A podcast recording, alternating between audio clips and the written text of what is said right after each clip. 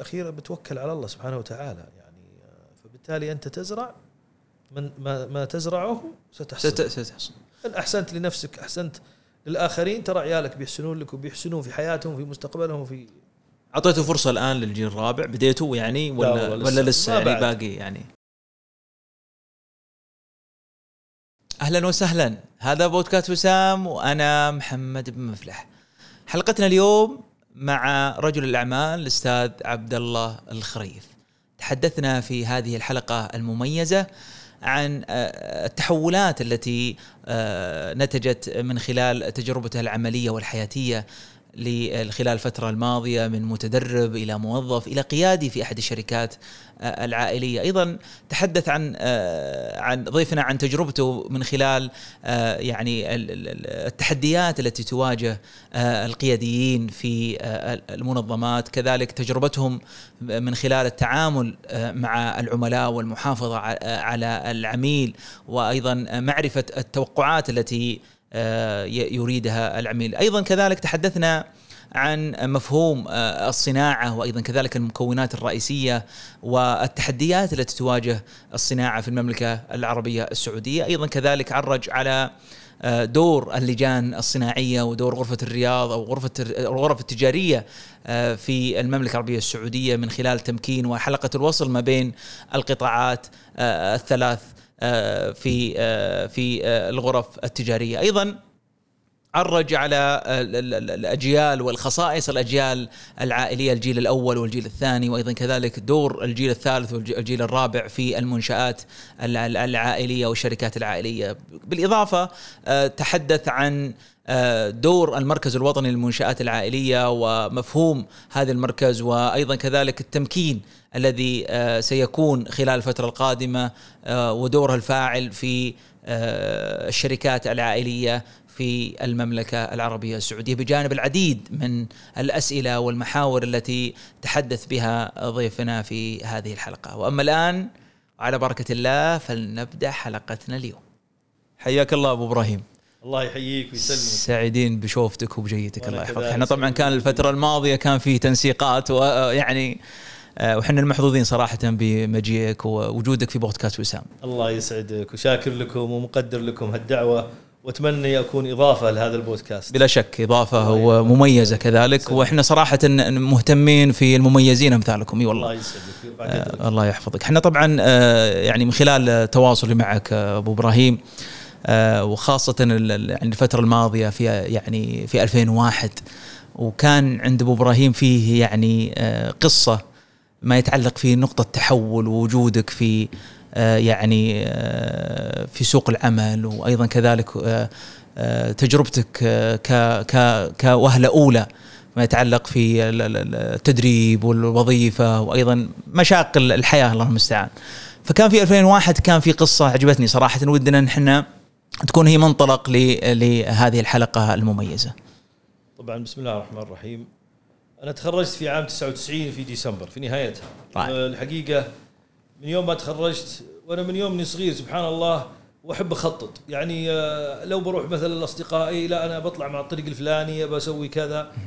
فكان عندي آه، يعني خطة شبه يعني مرسومة إني أنا بتخرج باخذ لي شهرين إجازة أريح فيها بعدين بروح أدرس لغة أكمل يعني في بريطانيا مثلك مثل أي شاب يعني إيه. يفكر طبيعي. وأنا في بريطانيا بدأت أفكر الآن وش خطتي في المستقبل فطبعا كان في توجيه من ال- الأسرة إحنا شركة عائلية وقديمة وكذا نعم. إنه ترى يا جماعة الأجيال الجديدة ودنا إنها تشتغل برا قبل ما تنضم للشركة فكان يعني الموضوع جدا بسيط وسلس كان ذيك الأيام أمامي يعني خيارات ترى محدودة أيامنا. يعني ما كان فيه إلا البنوك شركة سابق وكذا. أنا طبعا متخرج إدارة مالية ويعني أعتقد كانت البنوك بالنسبة لي يمكن أسهل. الخيار ال- ال- الخيار ال- الاسهل. والانسب إيه؟ نعم.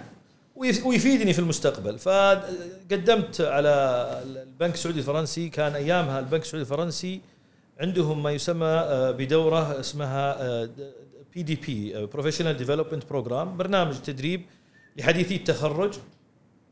وكان البنك ال- آه، سامبا دورتهم اسمها ال MA. آه وكانت هم الدورتين. الفرق بين الاثنين إنه آه الفرنسي قبل قبل الأمريكي وأنا بحكم صداقاتي وعلاقاتي آه، يعني أعرف واحد مدير فرع يعني لا أكثر ولا أقل. جميل. قلت له يا فلان وش رأيك؟ قال جيب ال CV حقك. وفعلا قدمت له ال CV. طبعا CV صغير ما كان صفحة واحدة. وبعدين تواصلوا معي عملوا معي تسع مقابلات شخصية. وانت متد... بتكون متدرب يعني. متدرب. وقالوا لي يعني إذا أنت رسبت في آه، يعني اثنين من هذه الدورات آه، عفوا المقابلات فإحنا يعني السبع. ما حنقبلك. فكان صراحة بالنسبة لي يعني تجربة عجيبة وغريبة. ويعني أذكر آه، جزاه الله خير واحد من أصدقائي اللي أكبر مني أعطاني برزنتيشن عن كيفية يعني التعامل مع المقابلات الشخصية. رائع. وقريته ليلتها أذكر. ف يعني آه، يمكن أنا أدين له بكثير بعد توفيق الله سبحانه وتعالى لأنه كان في بعض بعض الملاحظات فعلا أنا استدركتها بعد بعد اللقاءات هذه. الحاصل إني دخلت الدورة هذه ووفقت كنت الثاني بين 14 زميل واشتغلت في آه، كنت أبغى قسم الكوربريت الشركات رفضوا قالوا بحكم إنه أنتم عملاء لنا ففي تعارض مصالح. لازم نحطك في قسم آخر اللي هو قسم آه، شركات قطاع الشركات الحكومية والمشتركة. كانت تجربة ثرية صراحة بالنسبة لي ويعني استمتعت فيها كثيرا. وبعدين اشتغلت في قسم التمويل الإسلامي. كان لسه هبة التمويل الإسلامي بادية. وكان في عملاء يعني يعني مستفيدين. وكذا. آه. حتى في الإنشاء. وأذكر كان مديرنا آه الله يذكره بالخير في البنك الفرنسي ناداني قال عبد الله فيه برنامج في كان اسمها المعهد المصرفي اللي هو الآن الأكاديمية المالية في البنك المركزي. كان عندهم برنامج توهم بادين فيه اللي هو التمويل الإسلامي. جميل. آه، عبارة عن خمس دورات. فقال لي وش رأيك تأخذها؟ وأنا توني جاي من الدورات. فيعني أنا يعني متشرب يعني عندك. مليت من إيه. الكرسي حق الدورات. حبيت الكرسي حق المكتب. قال لي رح. قلنا أوكي رحنا. وكانت صراحة تجربة ثرية. أيضا تعرفت فيها على ناس كثير.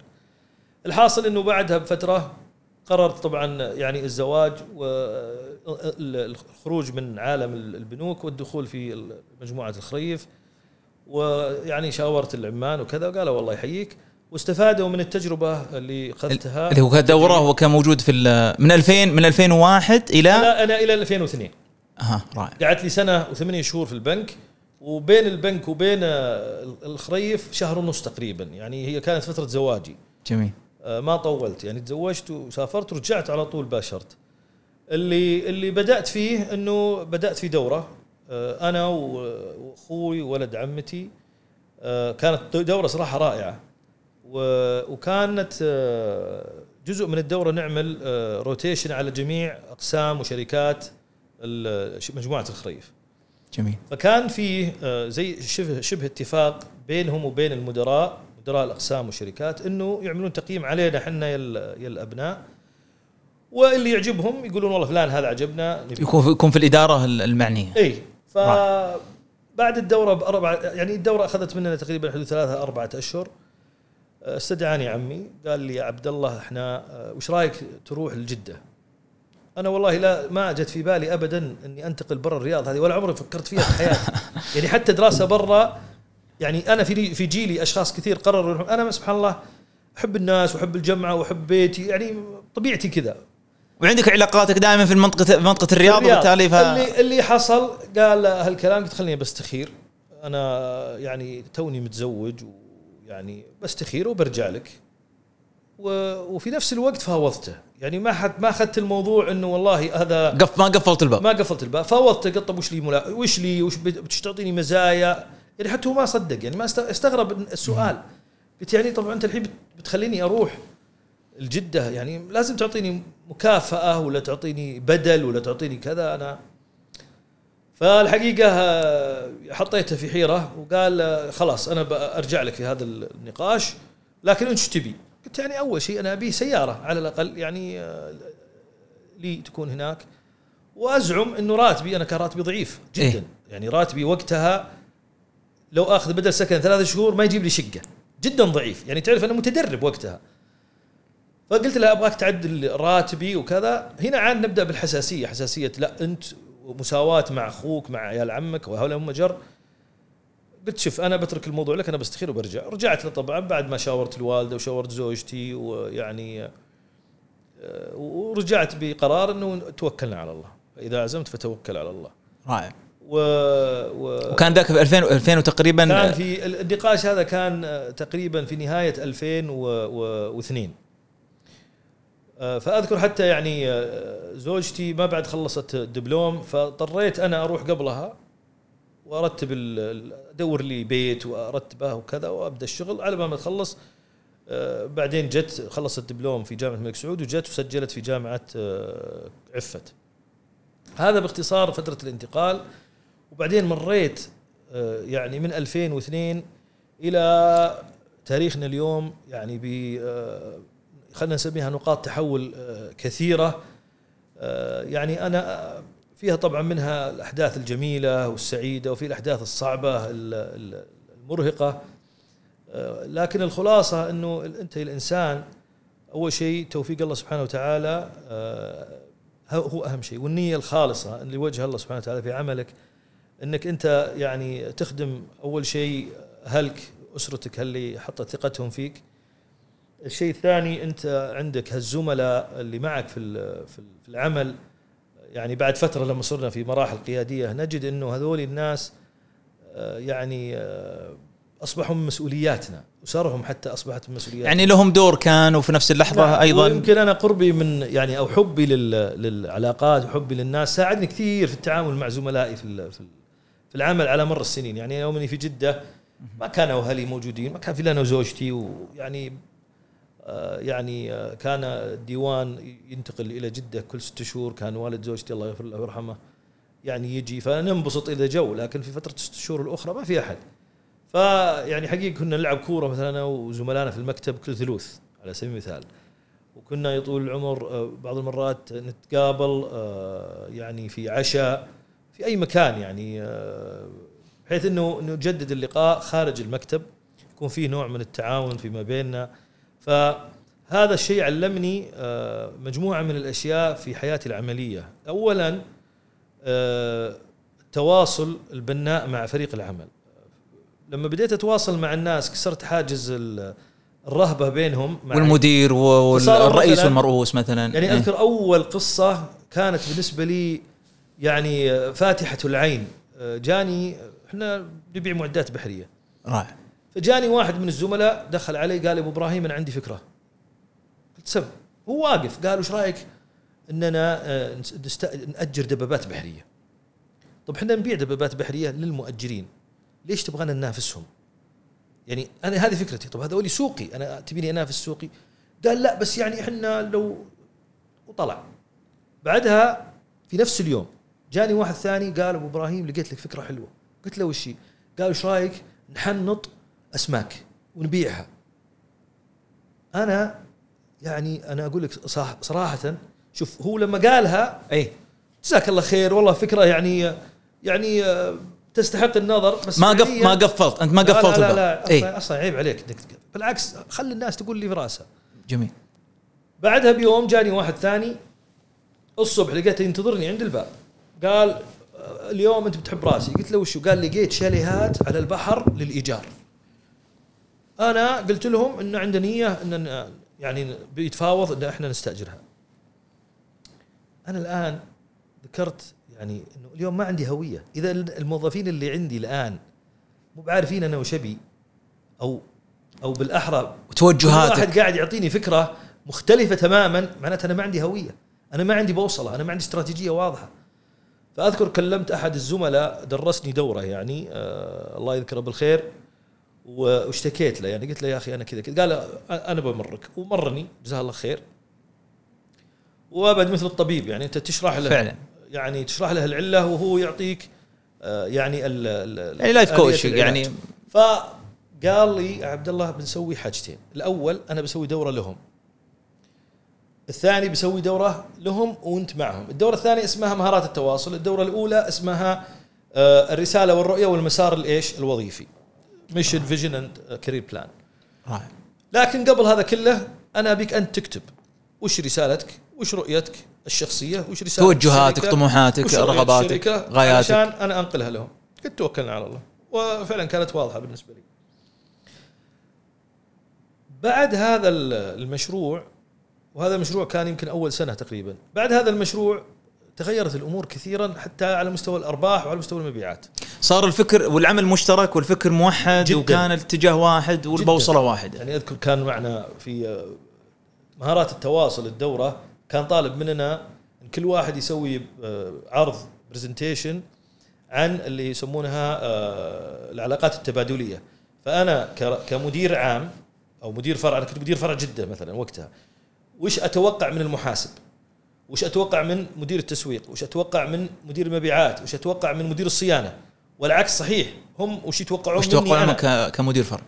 فكان بالنسبة لي صدمة حتى هم ليش؟ لأنه كانوا يتعاملون معي على أني أنا مدير عام طب أنا مدير فرع يا جماعة عندي إمكانيات محددة لا إحنا نشوفك قدامنا ما نعرف الكل في. الكل، إيه. أنا مديري كان الله يذكره بالخير الأستاذ عبد اللطيف الدلقان وله فضل كبير علي بعد الله سبحانه وتعالى كان في الشرقية كنت أتواصل معه كل يوم مرتين. كنا دوامين حنا فكان عندي أساسي الصباح تواصل معه والوالدة يوم إني في جدة. وأتواصل معه العصر وأتواصل مع الوالدة. هذه أساسية بالنسبة لي المكالمتين هذه. فهذه وش تقودك له؟ تقودك إلى إنه التواصل الفعال مع الناس موظفينك ناهيك على أنه بيعطيك ال- العمل بطريقة أفضل. لا سيكشف لك ما بين السطور في بعض الإشكالات اللي أنت لا يمكن انك إن عينك تبصرها. يعني مثلا فكره مختلف عن توجه الشركة. هذا ما تقدر تعرفه إلا عن طريق النقاشات وعن طريق الاسلوب العام يعني اللقاءات المفتوحة ممكن أنها تؤدي جداً- إلى ال- جدا. اللقاءات المفتوحة ودائما يعني صادق موظفينك. صادقهم في اي في أي position أنت ها؟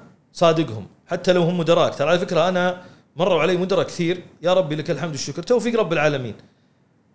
عاد تسميني لوقي تسميني منافق. أنا ما أنا أتعامل مع مديري بكل أدب وكل احترام وكان بالنسبة لي أنا يعني لي قصة مع مديري اللي في البنك. سألني سؤال يعني آه، مباشر. أول يوم باشرت فيه. قال لي أنا كيف بستفيد منك؟ الحين أنا جاي مخلص الدورة وماخذ الثاني. أحس إني فاهم ماليا فاهم في ال system فاهم. عرفت اللي قعدت أطالع فيه؟ طبعا هو كان من من باكستان وعلى فكرة أنا معجب فيه وإلى الآن يعني أحب رجل رائع. قلت له أنا علاقاتي حلوة وعندي قدرة تكوين علاقات. اكوين على اكوين رائع رائع. فقال لي قال لي فيه مجلس إدارة الشركة الفلانية توها مشكلة شركة من الشركات المدرجة في السوق السعودي. أبغى أقابلهم. أنت تتكلم عن واحد توه صاير موظف. يعني أنا هذه اول, أول كأنه تحدي يعني أول ربع. ساعة. شوف ممكن تق- تقيسها إنها تحدي. إيه. يعني ممكن تقيسها إنها تحدي. ولكن أنا ما نظرت لها تحدي. أنا نظرت لها إن اللي قدامي فاهم ويبغى يعرف وش المزايا اللي فيك علشان يطلع الأفضل فيك. ترى هذا مهم يا جماعة. رائع يعني أنا انت خذتها من هذه الزاوية من هذا المفهوم. تخيل إنه جاني قال لي لو سمحت تفضل هذا التقرير حق شركة إكس ها؟ إيه. آه، سوي لي تحليل مالي عندك عنها. وعنده أربعة في القسم كلهم فنانين في التحليل المالي لكن ما عنده واحد يعرف يجيب له عميل. إيه، إيه، ترى يا كون. جماعة صح. تكامل الأشياء. أنا ما أقول أني أنا ضعيف في التحليل المالي ولكن وش الميزة ال- التنافسية اللي عندي؟ مقارنة في زملائي ها؟ العلاقات. بع- بحاول اللي أقدر عليه. فأنا طبعا تحمست ورجعت يوم جاء عقب الظهر في نفس اليوم أول يوم دوام تخيل. جيته قلت له تبيهم يجونك ولا تبي تروح لهم؟ أنا رتبت مع اثنين. طالع فيني ما ما صدق. قلت له نعم. اللي ما كان يعرفه إنه واحد منهم أبو زميلي. بس ما تقول هذه الأشياء. أكيد طبيعي. تحتفظ ليه؟ بها. لأنه حتى لو إنه أبو زميلي ممكن أبو زميلي نفسه يردني. ما راح يقبل صح. عرفت؟ فأنا لما تواصلت معاه ويعني ذكرت له الموقف وقلت له أنا بحاجة إنك يعني كذا جزاه الله خير. قال أبد لو تبي نجيكم يعني إذا هي بتخدمك جيناكم. فالتواصل مع الناس وفهم مزايا كل واحد هذه أظن يعني آه، من من أهم الأشياء اللي لازم يكون القائد يعني مدركها. بس هل تكون من السؤال ابو إبراهيم أم هناك في أدوات في معرفة يعني عن فريق واحد العمل؟ تكتشفه بطريقة مختلفة. أها. يعني حسب حسب مواقف في أي. مواقف في بعض ال مواقف بعض التقارير بعض النقاشات بعض يا طول العمر المهام اللي تعطيها الناس. آه، كان عندي آه، مرت السنين بس أنا بعطيك آه، إيه. القصص. مرت السنين فجينا فترة تعرف أنا سجلت نجاحات أنا آه. وفريق العمل نجاحات تتكلم عن دبل المبيعات أرباح عالية فتعرف وأصعب شيء هو النجاحات السريعة هذه ترى على على 20 الإنسان. 80 يعني لما أنا لما جاء نهاية 2009 كانوا آه، 2008 كانت بداية الأزمة المالية أو فكان ايامها قرار القمح ايقاف القمح. إحنا كشركه نعتبر القطاع الزراعي مهم بالنسبة لنا. فعندنا عمي الله يحفظه اللي هو رئيسي الآن آه، يعني سوى استراتيجية وكنا في رمضان أيامها. فهم في رمضان وأنا في طبعا كنت عايش في جدة آه، معهم في الحرم. فالتفتوا علي قالوا متى بترجع الرياض؟ قلت ابدا أنا تحت امركم متى ما بغيتوا. قال يعني قفل امور قلت أنا أنا زوجتي خلصت جامعة وعيالي بسم الله عليهم يعني إبراهيم وناصر انولدوا بدأوا يكبرون وأنا حاضر يعني جاهز قالوا حاول إنك ترجع طبعا وش وظيفتي وش عندي وش ما ما يعني أضعف الإيمان إني بكمل في وظيفتي اللي أنا فيها في جدة ولكن من خلال يكون في الرياض. وجودي في الرياض. لما جيت الرياض فعلا كان في استراتيجية واضحة وكان في يعني أهداف خلينا نقول يعني بعضها بدأ وبعضها يحتاج إلى يعني تطوير. طبعا 2009 هذا الكلام. 2009 أي. 2009 فأنا أعتبر هذه نقطة تحول لي آه، في عالم إنه أنا في البحري كنت يمكن أنا اللي أبادر. أنا اللي أعطي الفكرة أنا اللي أقدمها. لما جيت لا كان في من هو سبقني ويقدم الفكرة. فأنا في استراتيجية واضحة تمشون عليها وتحققون. إنجازاتكم. فهنا التحدي هو التحدي الآن إنك أنت استلمت استراتيجية يعني خلينا نقول طموحة مثلا؟ نعم. أي. وتبدأ تعمل اللي هو استراتيجية آلية التنفيذ. وطبعا عماني الله يحفظهم ويطول عمرهم. أول شيء هم رجال أعمال واحترافيين محترفين يعني. فيفهمون إيش معناته التمكين وعارفين التمكين وعارفين يا العمر ال- يعني أقصد أنا من الناس اللي محظوظ إني ما عانيت. okay صح في اختلاف وجهات نظر في بعض ال- الإشكالات البسيطة ولكن في جملة العمل لا في تمكين. فيعني أنا أبغى الموظف الفلاني طيب أنا أبغى أسوي ترقية لفلان ممتاز. أنا أبغى ولا كنت أنظر لنفسي على فكرة. يعني وهذا برضو من الأشياء اللي يمكن لأني ابن من أبناء العائلة ما كان هذا الموضوع ابدا يعني يجي في في في بالي. بالك. فكنت أحرص على زملائي أحرص على ال team إلين بنيت فريق العمل وكان صعب بالنسبة لي صعب جدا. ليه؟ لأنه طلعت من بيئة فريق عمل ألعب معهم كورة نلعب PlayStation بعض المرات نطلع بحر نصيد نغوص إلى بيئة جديدة خلينا نقول بطريقة أكثر احترافية يعني في الرياض فريق العمل أكثر احترافية صراحة عددنا هناك شويين وشحليلنا بس الرياض لا فيها يعني خلينا نقول فيها كوادر. رجعت بيئة ذكرتني بالبنك صراحة وأسلوب العمل كان أكثر احترافية وجدية. بديت وانطلقت لكن لكن هنا كان عندي هنا نقطة تحول أخرى اللي هي طول العمر العامل النفسي. يا أخي ترى الإنسان اللي مثلي أنا حار. بطبيعته متصادم مع الناس. لابد يتصادم. ولكن في نفس الوقت إن أنا يعني آه، ما ودي أحد يزعل. يعني تعرف أيضا أنا رده الفعل ما يكون فيه. أحاول. فكان فيه نوع من الحدة ووصلت إلى مرحلة تعب نفسي صراحة. أبغى أوصل فكرتي لفريق العمل والإدارة العليا عندنا ولكن في نفس الوقت ماني عارف. يعني كان في عندي يعني تعرف اللي يقول فكرته حلوة بس أسلوبه خطأ. إي. عرفت الفكرة؟ أي. الفكرة دا ترى على فكره دائما أسمع الكلمة هذه أنا في الزمانات إي. فأيامها أدركت إنه أنا من بعد البنك اشتغلت في البحري اخذت يمكن من أيام البحري اخذت ثلاث دورات أو أربعة. فتخيل من عام 2003 إلى 2010 ما اخذت ولا دورة. فكان منهمك كان منغرق في العمل. شيء غير طبيعي. إي. شيء يعني ما أوصف لك. ف وقتها بحثت عن دورة. فكان في دورة مشهورة هم أخذوها قبلي آه، معالي الأخ بندر وأخذها عمي آه، قبلي وأخذوها اثنين من ثلاثة من زملائي. اسمها BOT Building on Talent من معهد في آه، في, في لوزان في اسمه IMD معهد قوي في القيادة. فرحت طلبت من عمي قلت له يا عمي أنا باخذ الدورة. قال ابدا الساعة المباركة يعني حصل بيني وبينه نقاش من يدفع الدورة؟ هل أنا أدفعها من حسابي؟ هل الشركة تدفعها من حسابها؟ ليه؟ لأنه أنا ابن من أبيان أبناء الجيل الجديد والدورة مي برخيصة والدورة يعني مدتها شهر. عبارة عن أسبوعين بعدين ترجع شهر بعدين ترجع مرة ثانية أسبوعين. ففي الأخير بعد نقاش المهم في الأخير عمي جزاه الله خير وافق إنه الدورة هذه تصير على حساب الشركة في النهاية أنا موظف صح إنه أنا ابن من أبناء الشركة. و... وأنا بحاجتها وهو بحاجتها. هو بحاجة إني أنا أخذها. صحيح. ف يعني تكتب عن نفسك طبعا أشياء وهو يكتب عن نفس عنك أشياء. فأنا يعني نبهته وحرصته إنه يكتب إنه أنا عصبي وكذا يعني يعني لا تجامل. صحيح. لا تجامل. لأنه أنا أنا رايح أتعلم أنا أبغى اتغير أنا ما رحت أنا ما رحت أأكد إني أنا أنا الصح. أنا رايح أقول في شيء في العالم أنا ما أعرفه أبغى أتعلمه. رائع. في شيء خطأ عندي ها؟ أبغى صح لعلها فرصة. يعني إني أنا أتراجع عنه. تعرف اللي بعض المرات يقول واحد تأخذ العزة بالإثم فيصير له موقف يخليه يتغير بدون ما يصحي من النوم اللي هو إيه. فيه. فرحت طال عمرك اخذت هالدورة. وزي ما كنت متوقع اللي كان مرجو منها يعني آه، كثير. والحمد لله تحقق. يعني أنا ما بعد 2011 وبعد دورة يعني 2011 اللي هي ال Building on Talent أصبح عندي تغير وأصبح عندي نضج أكثر صراحة.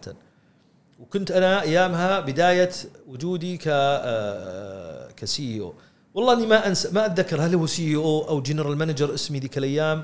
ما كان واضح. الظاهر إنه كان GM General Manager ما بعد صرت CEO إلا الظاهر في 2015 لكن يعني تعرف اللي كنك راكب سيارة عادي تغيرت من الجير الأول للثاني غيرت من الثالث الآن للرابع مراحل حياتك يعني صحيح. الآن أصبحت مرحلة نضج أصبحت مرحلة فريق متكامل طموحات جميلة عقود كبيرة في حقيقة واقعية مفروضة أمام الجميع. ها إنك أنت اليوم آه، رجل مرحلي وقاعد تقدم ما تطلبه منك إدارتك اتفاهم مع مجلس إدارتي ومجلس إدارتي في لغة مفهومة ومشتركة. جدا جدا. و و و وعندي آه، يعني وتعلمت أنا من الناس. يعني مثلا من ضمن الأشياء اللي تعلمتها مثلا آه، كان أخوي بندر في يوم من الأيام كان رئيس مجلس إدارة أحد الشركات وأنا صرت عضو معه. كان لما نبدأ الاجتماع يعيد استراتيجية الشركة كأنه يقول السلام الملكي. تعرف لما نبدأ يقول أنا بس أبغى أذكر نفسي وأذكركم رائع. باستراتيجية الشركة. عشان يكون كلكم على مركب واحد. يا سلام عليك. رائع. ف ويربط كل المستهدفات أو النتائج بالاستراتيجية. رائع. أنا بالنسبة لي هذا الشيء تعلمته. أنا درست كأسلوب عمل وطريقة. بالضبط. أنا درست استراتيجية وتعلمتها وكنت أقرأ كتب بس لما تشوف الشيء على أرض الواقع آه تغير.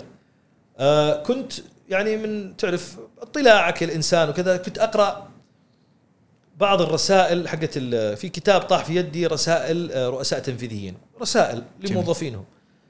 فأعجبني أعجبتني فكرة الرسائل. فصار عندي عادة من 2014 إلى اليوم إني أنا يوم واحد أو 2 يناير أرسل رسالة لجميع موظفين الشركة والأقسام المشتركة في المجموعة ومجلس الإدارة.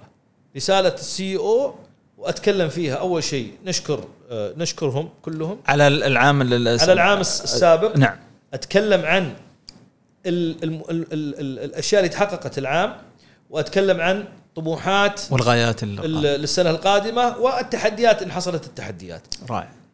ف هذا جزء من الكوميونيكيشن اللي صحيح. يعني آه، لاحظت إنه مهم. بعدين كان عندنا اجتماع سنوي كنا نسويه. وقفناه آه، يعني بعد الأزمة الاقتصادية 2016 لكن بدأ في 2012 تقريبا كنا نجتمع في مزرعة وألقي كلمة. والكلمة هذه أيضا آه، تكون يعني شوي عاد في إسهاب. وأتكلم فيها. أتكلم فيها عن كل شيء. يعني يعني بمعنى انه يكون في شفافية. بالضبط. فهذه برضو من الأشياء اللي أنا أعتقد إنها مهمة. إنك أنا أرجع وأكرر. شوف التاريخ اللي يمر عليك يا الإنسان بيمر قصص ونجاحات وفشل. 2016 أنا بالنسبة لي هي محطة مفصلية في تاريخي أنا الشخصي وتاريخ الشركة اللي أنا أقودها. أنا من يوم ما بديت وأنا في نجاحات. و وبعدين ما قد خسرت. كنت أنا في أشتغل في بورد يعني كنت أنا عضو في مجالس إدارة شركات. أغلبها ناجح أو خسارة بسيطة مو يعني مو بشيء مرعب. إلا أنه أنا خسرت. هذيك السنة يعني جتنا أزمة حقيقية يعني. ف... فجات زي الصدمة التحدي يعني. اي وسبحان الله يا أخي كيف ربي يدبرك يا الإنسان؟ سبحان. أنا بعد دورة IMD 2011 ما عاد اخذت دورة. لهيت. ولكن أعجبني مفهوم ال coaching يعني آه، أنا في IMD تعرفت على شيء اسمه coaching عجبني حسيت إنه مفيد آه، وبالصدفة يعني والله بالصدفة كنت قاعد ماسك آه، يعني account LinkedIn وألقى واحد مرسل لي نمساوي عايش في السعودية إنه أنا coach وأنا كذا كذا وإني أنا قرأت ال profile حقك وإني ودي أجي أتقهوى معك. هل في مجال محدد ولا بشكل عام؟ لا لا هذا هذا يسمونه life coach, coach في ال business طبعا. في ال business طبعا نعم. ف جاني وقال أنا أعرض عليك خدماتي. هو جاي ضمن مجموعة فريق يسوون coaching لشركة ال STC رائع وعنده وقت فاضي في المساء فيقول إذا أنت حاب أوقع معك يعني اتفاقية وعنده شهادات وعنده كذا. فوالله عجبتني الفكرة قلت له خلاص أنا ببدأ معك. فقال وش أهدافك؟ من الكوتشنج جميل. قلت له أنا عندي هدفين رئيسية. الهدف الأول أنا لي فترة ما أخذت دورة. أنا أنا بعيد كلمة الدورة ذي كثير لأنه يا جماعة الدورات آه، يا أخي تطلعك من إطارك اليومي. ترجع طالب ترجع تفهم يعني تعرف مخك يعيد برجم نعم. يكون في برمجة يعني يعني مهم إنك أنت تعيد بناء نفسك. أوكي؟ آه آه لا يمكن الإنسان يوصل لمرحلة ان يقول أنا تشبعت من العلم. طيب. والعلوم تراها طبعا في علوم تاخذها حتى من مقطع يعني خلينا نقول تيك توك ولا مقطع انستغرام. العلوم علوم الشرعية ال ال إحنا بحاجة إلى هل يعني التغذية الروحية الحقيقية اللي تخلي الإنسان يعني يعدل مساره يعني إن أخطأ. كلنا ذاك الرجل. على الأقل ينتبه. وأيضا في عالم الإدارة تحتاج إنك أيضا تعدل مسارك. لا تنتظر الضربة اللي تجيك على راسك قد تؤثر عليك صحيح. في المستقبل. الحاصل إني أخذت الدور إني قلت له أنا أبغى أخذ دورة في يعني أبغى الآن يكون عندي خارطه طريق للدورات المستقبلية. أيوه. واليوم أنا قاعد أخطط العشر سنين قدام. أرجع الآن لكلامنا الأول. يعني أنت اليوم وصلت مرحلة سي أو عندك الحمد لله قصص يعني جيدة إنجازات سابقة. علاقات. فكنت واضح في طرحي وعارف بالضبط وش أبغى. فدخلت معه في عالم ال coaching فواحدة من ال sessions طبعا هو يجلس مع stakeholders اللي هم قريبين منك ويسألهم عنك. برضو هذا حلو يعني هذا جميل. من reflecting عليك. يعني تغذية تغذية راجعة يكون فيه لي ف بعض المرات الواحد يتمنى على نفسه الشيء الشيء قلت يا أخي أنا ما قد في حياتي مسكت شركة خسرانة. أيوه. وإني يعني أنا ما أحس إني ناجح أقول له أنا في خاطري. قلت أنا ما أحس إني يعني فعلا أقدر أتكلم عن نفسي إني أنا رجل ناجح 100% ان في شيء كان في تحدي وأنا صراحة أنا أمور كثيرة جتني وساعدتني ولكن ولا قد خسرت الشركة. المهم في ذيك السنة الله لا يوريك. الله المستعان وأصبح في هزة حقيقية. أنا أتكلم 2017 ترى على فكرة. الله. أنا 2017 آه، كانت أول خسارة. بعدين طبعا عوامل خارجيه هي الاقتصاد بشكل اي تخطيط مننا. يعني يعني كان في عوامل يعني انت اليوم كنت في آه، منحنى مرتفع هم من جاك. وهذا اقتصاد ترى اقتصاد يعني ال cyclicality فيه أمر طبيعي. لكن اللي حصل آه، جانا بعدها وشو؟ جانا كورونا. اي بعد. هذه عاصفة ثانية بعد. إي بس شوف نعمة ربك عليك الإنسان. اللي حصل إنه الكارثة اللي شوف عشان عسى أن تكرهوا شيئا ويجعل الله في خيرا كثير الله أكبر. 2017 خسرنا. خساره يعني ما هي بسهلة. 2018 أيضا يعني شا شا أشرفنا على الخسارة. طيب؟ يعني أرباحنا لا تذكر. وش اللي سويناه؟ جاني مجلس الاداره قال أول حين أنت أنا بتكلم بأسلوب عامي. أي طبيعي بالعكس. قال أول حين أنت ما انت بصاحي يا أخوي المصاريف عندك عالية. مصاريف تشغيلية. أي, أي. أنت خبل. أنت حط مصاريف على 2014 و15 يوم الدنيا دنيا ولا لا. الحين الأمور طاحت وأنت لا, لا, لا تبي تتخلى عن موظفينك ولا تبي تسوي كذا ولا تبي تسوي كذا. أول قل لي ذا الكلام تلقى قدامك قنبلة ذرية باصول وبزع. آه، أنا ذيك اليوم ربي هداني سبحان الله. وهذا توفيق الله. أنا قلت لهم طيب أنا في شركة استشارية تعرفت عليهم متخصصين في ما يسمى ال operation excellence جميل. آه، أعتقد انهم هم الآن الأوان إنهم يجون وينظرون في صميم آه، ادائنا وعملياتنا. الكلام هذا في نوفمبر 2019 يحددون في فجوات يحددون في بالضبط. ممتاز. فكان في target إن ننزل المصاريف التشغيلية بنسبة 5% لكن تتخيل كيف كان. والله. تحدي والله. اللي حصل إنهم جو شركة يعني آه، لا زلت أشتغل معهم بحب وإخلاص وأسوق لهم وكل شيء آه، لأنهم نفعوني كثير. بعد توفيق الله. جو دخلوا في صميم العمليات. عقدي معهم في 1 1 2020 في نوف... في فبراير جاء ال lockdown جاء ال lockdown بدينا نسوي اللي هو ال online meeting كل يوم. وهم معنا. هم lockdown في مصر والسعودية وحنا lockdown في السعودية. وكل يوم يحضرون معنا الاجتماعات وكل يوم الصباح اجتماع وال- والعصر اجتماع. أقدر أقول لك إنه طبعا سنة كورونا خسرنا. خسارة عارفينها من أول يوم خلاص.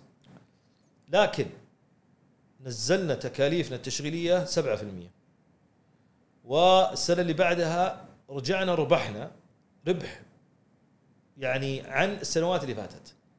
يعني يا رب لك الحمد.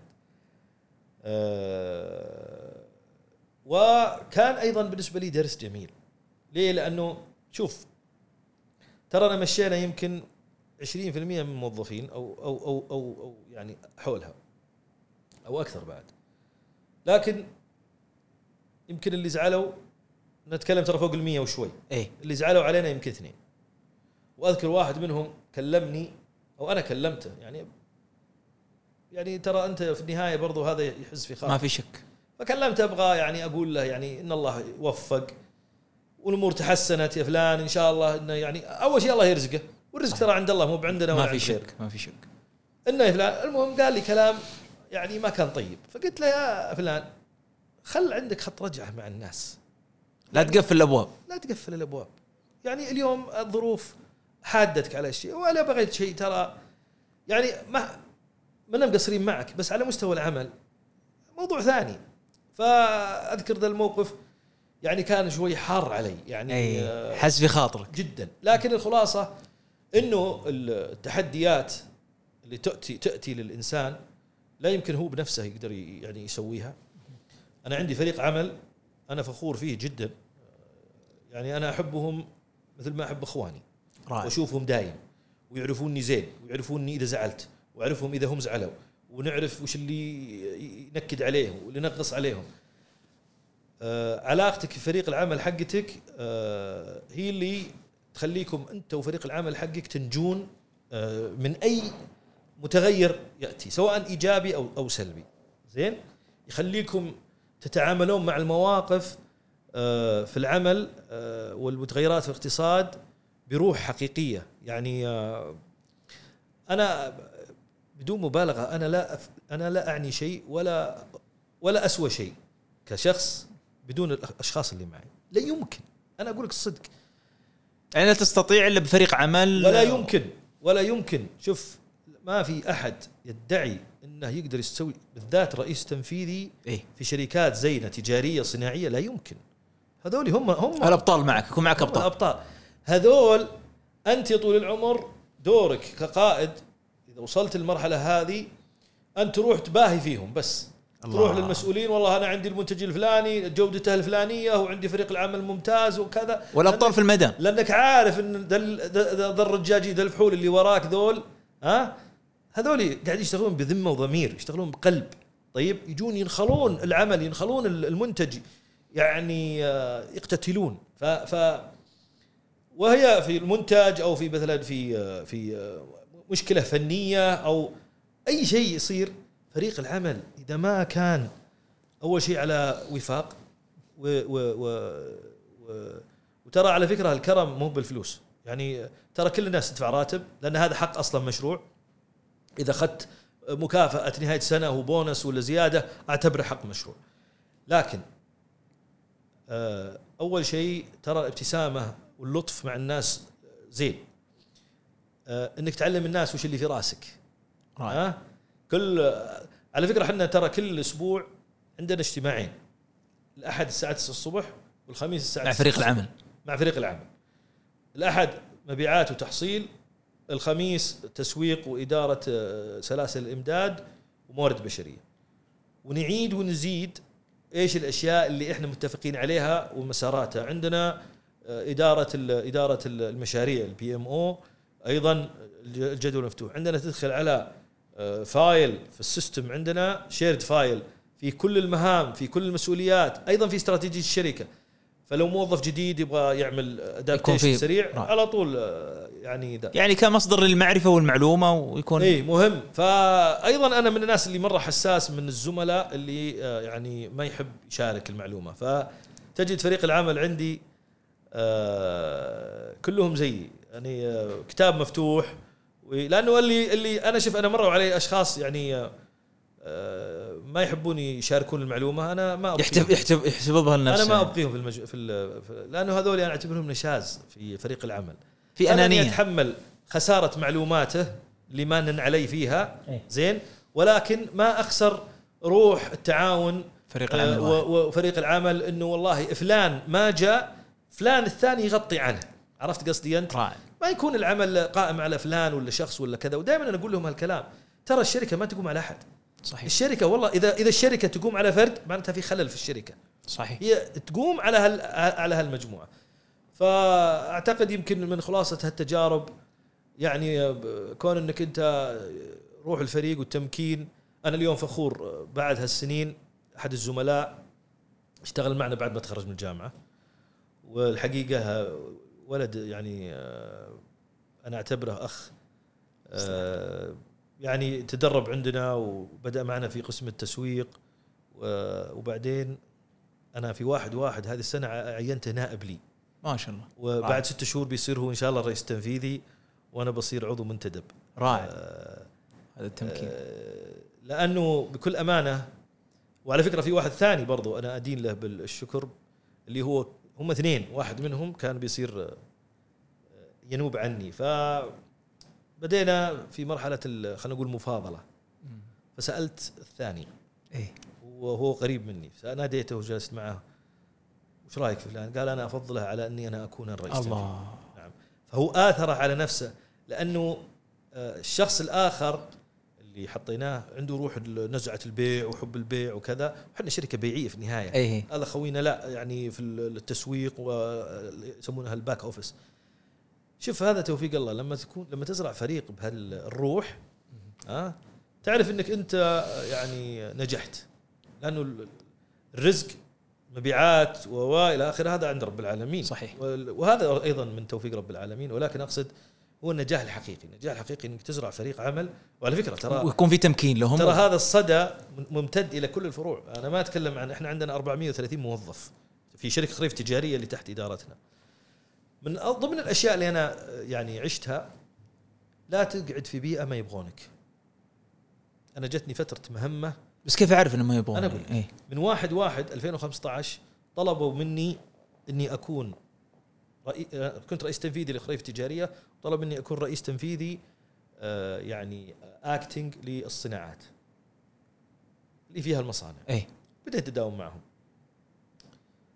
لاحظت في أشخاص ما يحبوني ما ارتاحوا لي أسلوبي ما عجبهم. إيه. طيب أول شيء وش سويت؟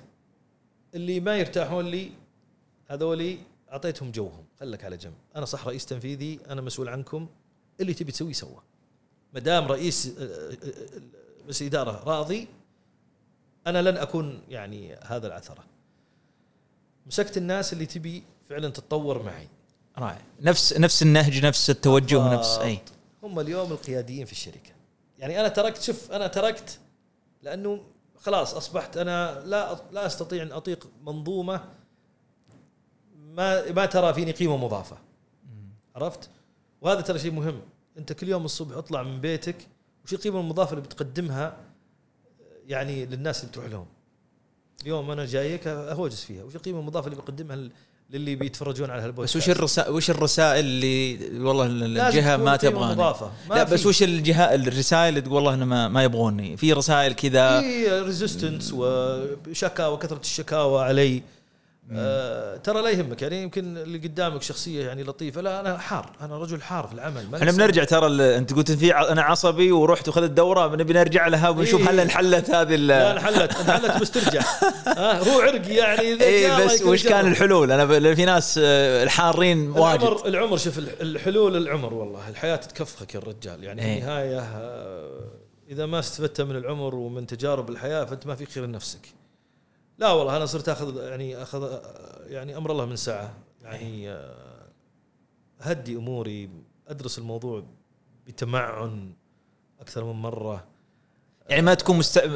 في عجلة في عملية اتخاذ. القرار آه، و بالذات القرار اللي له علاقة بال- بالعصبية إلا في ثباتي في بعض المواقف. يعني أنا عندي مواقف معينة الجميع يعرف رأيي فيها. ف لا تبت... لا ت... لا تستفزني بأنك تعيد آه، طرح موضوع أنا already موقفي ثابت فيه ماشي- يعني. إي كمبدأ يعني فلا ت... آه، ولكن أيضا الحياة يعني زي ما قلت لك الحياة ممكن تغير طبعا هذا يعني هذا أنا أنا في حصل أنا حصل على حصل على العصبية. أنا حصل لي موقف قبل فترة وصحاني من النوم أي. يعني. أنا كنت يعني كمدير إدارة في أحد الجهات وكنت عصبي يعني يعني العمل لابد إنه ينجز وإيش الهم؟ هم العمل وهم ال- ال- المنجزات. وكان عندي تحتي اثنين مرؤوسين. فيعني ما كان فيه إنتاجية عالية فكنت يعني شوي مثل ما قلت عصبي نوعا ما. فكانوا الاثنين الله يجزاهم خير كانوا مبيتين النية هم بيطلعون بيطلعون يعني من المنظمة هم مبيتين النية. فقالوا والله خل حنا يعني نضحي في هذا المدير اللي يشغلنا بالأعمال. فقدموا استقالتهم في في لحظة واحدة. فاستدعاني المدير وقال يعني يعني طبعا في دروب يعني في اثنين مرؤوسيك يقدمون استقالة أكيد في مشكلة عندك. فيعني كنت يعني صريح معه فبعدها صار عندي شوي يعني صحيان من النوم في عملية كيف عملية التعامل مع فريق العمل إنه ترى هؤلاء أشخاص على كل حال. وفي نفس اللحظة كيف طريقة التعامل كيف طريقة آه، إنه ما يكون هناك في يعني آه، عصبية زايدة وحتى لو كان إنه ما يكون هناك في آه، ردات فعل غير متوقعة وبالتالي بيكون في بيكون في سلبية في اتخاذ القرارات مثل ما ذكرت أنت. ففعلا المواقف تخلي الواحد يصحى شوي من أنا لي أنا لي موقف آه، كنت عام 2007 أدرس ماجستير تنفيذي في جامعة الملك عبد العزيز. وفي 2007 قررنا في الشركة نغير النظام من آه، نظام اي بي ام إلى اوراكل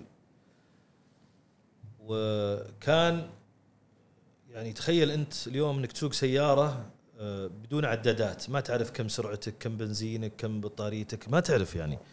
جلسنا فترة ثلاث أربع أشهر آه، اللي هي فترة انتقالية. انتقال من من نظام إلى نظام. فكلنا وصلنا إلى مرحلة التنشن هذه إيه. كل الزملاء. فأذكر يوم من الأيام مكتبي في جدة كان فريق العمل كلهم جالسين. فأحد الزملاء عصب. شوف الآن العكس الآن أنت في المقر الآخر أو في إيه. الجهه الأخرى. فعصب وتكلم علي وزاد في الكلام. إيه. يعني وصل مرحله الإهانة يعني. إيه. إهاني وقدام الزملاء وكذا. آه، ال- ال- الزملاء ارتاعوا لأنهم إيه. عارفين إني أنا شخصية حارة. عصبي شوف كيف توفيق ربي علي. أول شيء قمت. رائع. طلعت من الشركة. مكتبنا في شمال جدة جامعة الملك عبد العزيز في جنوب جدة. والله العظيم إني شغلت السيارة ولا أدركت إلا إني موقف في مواقف جامعة الملك عبد العزيز. لا عندي محاضرة ولا عندي شيء بس كيف وصلت لهذا المكان؟ لا تسألني. من ال نرفز. اي استع... يعني تعوذت من الشيطان الرجيم وقلت خلاص أنا ماني براجع المكتب. كلمتهم قلت أنا ماني بجاي روق هد اعصابك تمام بد مسر الله خير. الحاصل أنا بيتي في جدة قدامه آه، المسجد ويعرفون الزملاء اني بكون في فصلينا العشاء يوم التفت إلا والله يمين ويساري نص المكتب جايين أنا عرفت إنهم جايين يعني يفزعون للرجال أو قال إنه خلاص بي بي بي لا بيفصل. لا لا لا لا. لا, لا يعني شوف أنا صح إني عصبي بس ماني بأحمق. يعني ما اوصل مرحلة حماقة إني إيش إني ممكن أفصل أحد أي. ولا لا يعني يعني على خفيف ما ما ما توصل هالمرحله أشوف هذا الانتقام وهذا اي يعني آه، ما هي الحمد لله. بس جو يعني زي اللي في المكتب قلت وين فلان؟ قالوا والله فلان مستحي منك وكذا. وإنه وده يجي قلت خلوه يجي ويجيب عشاء. اي خلوه يعشينا بس ما دام إنه اي اي ها؟ وقالوا قلت والله أنا سامح أنا سامح والله ما غلط علي ولكني سمعت شيء. أنا طيب. بالنسبة لي دخل الحكي منه وطلع من هنا. الله. لكن ما دام إنه ما جمعكم من عاقبة خلوه بس يجيب عشاء خليه يعشينا ونتعشى سوا. فأقصد يعني آه، حط نفسك في مكان في يعني في ال- الطرف الآخر الطرف. الآخر. صح. يعني هذه من الدروس اللي بالنسبة لي آه، مهمة. انت أنت في, في- أنت في نقطة آه، ذكرتها إنه وانت في جدة يوم الموظفين يعطونك أفكار ولفت انتباهي. وش يعني ترى هو أنا أشوف من جانب إيجابي إن يجيك موظف ويعطيك أفكار. طبعا. أنا اشوفها إيجابي حتى لو كان ما في بوصلة وما بس اشوفها إيجابي. يعني إذا قتلت إذا قتلت ثقافة إعطاء الأفكار أيوه. فأنت ترى دكتاتور يعني. وش إيش الخلطة السرية هذه اللي ذيك الأيام اللي خلى اللي. خلى الموظفين يعطون؟ أنا أسميها العصف الذهني. دائما آه، أنا أجمع زملائي ونسوي عصف ذهني. دايم يمكن أنا عندي آه، تعرف حب النجاح وحب وحرصك عليه آه، يخليك دائما تتأكد من المسار اللي أنت يعني تبحث عن حلول الحين يعني أنت متعدده ركبت طي- قطار اي ما تعود على قطارات واجد صحيح هي ذي المحطة ولا هي ذي المحطة؟ إيه. هي ذي المحطة، طب أنت عارف المحطة أصلا شايفها في الشاشة إنها في ال... بس خوفك إنك أنت ما تنزل في المحطة الخطأ، إنك ما تخطي. خوفك إنه مو علشانك، أنا لو أروح لحالي والله ما أطق خبر ولا طالع. ماسك جوالي عارف إنه بتوصل، بس لو صار معي أحد عيالي ولا أمي ولا إخواني يعززون ولا الموقف ويقولون خاف. لا لا أتأكد أكثر من مرة إحساسك بالمسؤولية. صحيح. فإعطاء ال- الأفكار آه، إحنا دائما ترى يعني سبحان الله ثقافة إعطاء الأفكار موجودة. يمكن المنظومات اللي آه، اللي زينا. ترى عندنا عمرنا فوق ال أظني فوق الستين أو حول الستين سنة ترى. يعني من نب شركة صغيرة في العمر. آه، الثقافة هذه منتشرة في كل مجموعة الخريف. يعني هي ليست مني أنا ترى. يعني عشان بس لا أسجل نجاح آه، ما أستحقه. ترى في ثقافات كثيرة وفي أنا يعني واعوذ بالله من الشيطان بس ترى أنا نتاج ما رأيت وما تربيت عليه. يعني نعم. أنت فاهم قصدي أنت؟ اي فاللي يسمونه ال DNA DNA الخاص الخاص بالمنشأة. فاحنا لما مثلا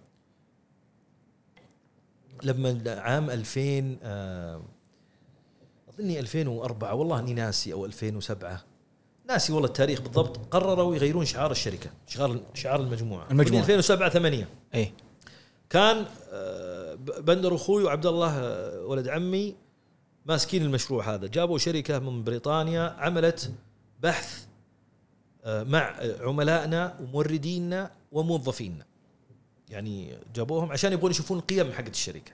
رائع. والقيم هي حاكمة على كل حال يعني. إي بس أنت القيم مو بتقول والله أنا آه، مثلا القيم حقتي إنه الحوكمة مثلا نقول لا. مثلا. فكان فيها ثنتين إي. أو ثلاثة الجميع اتفق الاحتواء والالتزام. رائع يعني إحنا عندنا احتواء نحتوي عملائنا نحتوي نحتوي موظفين موظفين وهذه بشهادتهم هم فاهم قصدي أنت؟ فانعكست هذه القيمة على أرض إي. الواقع فموضوع الأفكار آه، يعني أعتقد إنه آه، يعني ضمن ضمن ال DNA اللي عندنا بس هل يعني في في في في في منظمات تعطي مساحة للأفكار بس الموظف إذا ما شاف فكرة تطبق أو يعني يشوفها في أرض الواقع يمكن يقل هذا هذا العطاء إن صح التعبير. هل هذا الأسلوب إنه والله okay أنا أعطيك فرصة للأفكار وبنك للأفكار وفي نفس اللحظة تطبق ولا إنه لا عط فرصة بس؟ لا أدعي إنه هذا الشيء 100% قائم بالعكس أي. في ناس قدمت أفكار مرة ومرتين و- وجازتنا الفكرة أو ما جازتنا الفكرة بس ما طبقت وزعل وطلع. إيه. حصلت. تصير يعني. إيه، تصير. طبيعي. يعني و... لكن على الاقل على الأقل الثقافة موجودة. يعني وفي ناس عاقلة. يعني أوكي حطيت فكرتي ما ما صلحت. الخير. إي نعم. في في لفت انتباهي أيضا ذكرت آه، ما يتعلق في وأنت يعني من من العائلة.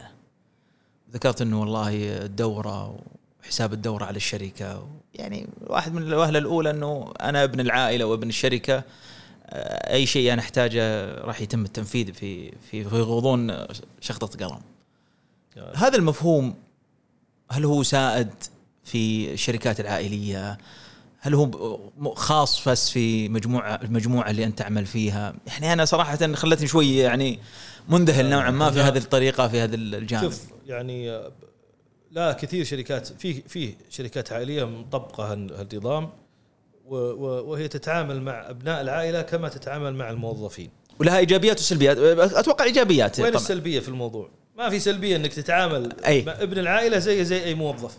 هذه هذا هو النظام. اليوم لما جينا لما لما قرروا يفصلون برنامج تدريب أبناء العائلة حطوا البرنامج وعلى فكرة بعدها اظني بستة شهور قالوا تدرون ده البرنامج حتى للي يجونا من الشباب الجدد السعوديين آنذاك.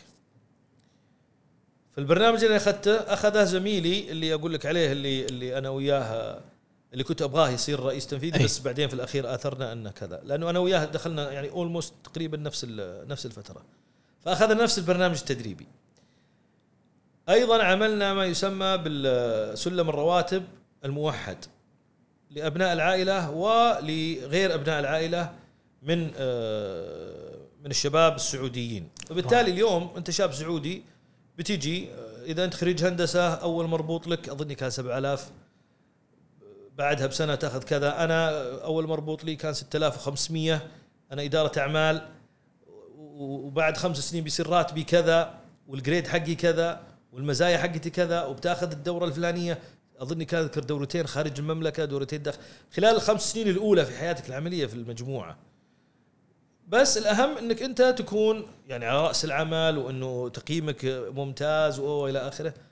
فما كان في فرق بين العائلة أبناء العائلة وغير أبناء العائلة. وهذا ترى أقول لك من أول وهذا من سر النجاح يعني أنا أعتقد إنه من سر النجاح وهذا ما لنا فضل في هذا هذا يرجع العماني الله يطول عمرهم اللي هم أدركوا ويغفر للي توفى اللي أدركوا إنه اجيال جاية من الجيل الجديد. أنا بعطي محسوبية لعبد الله مقابل فلان وعلان عيب. ما هو صح أصلا يعني ما هو صحي.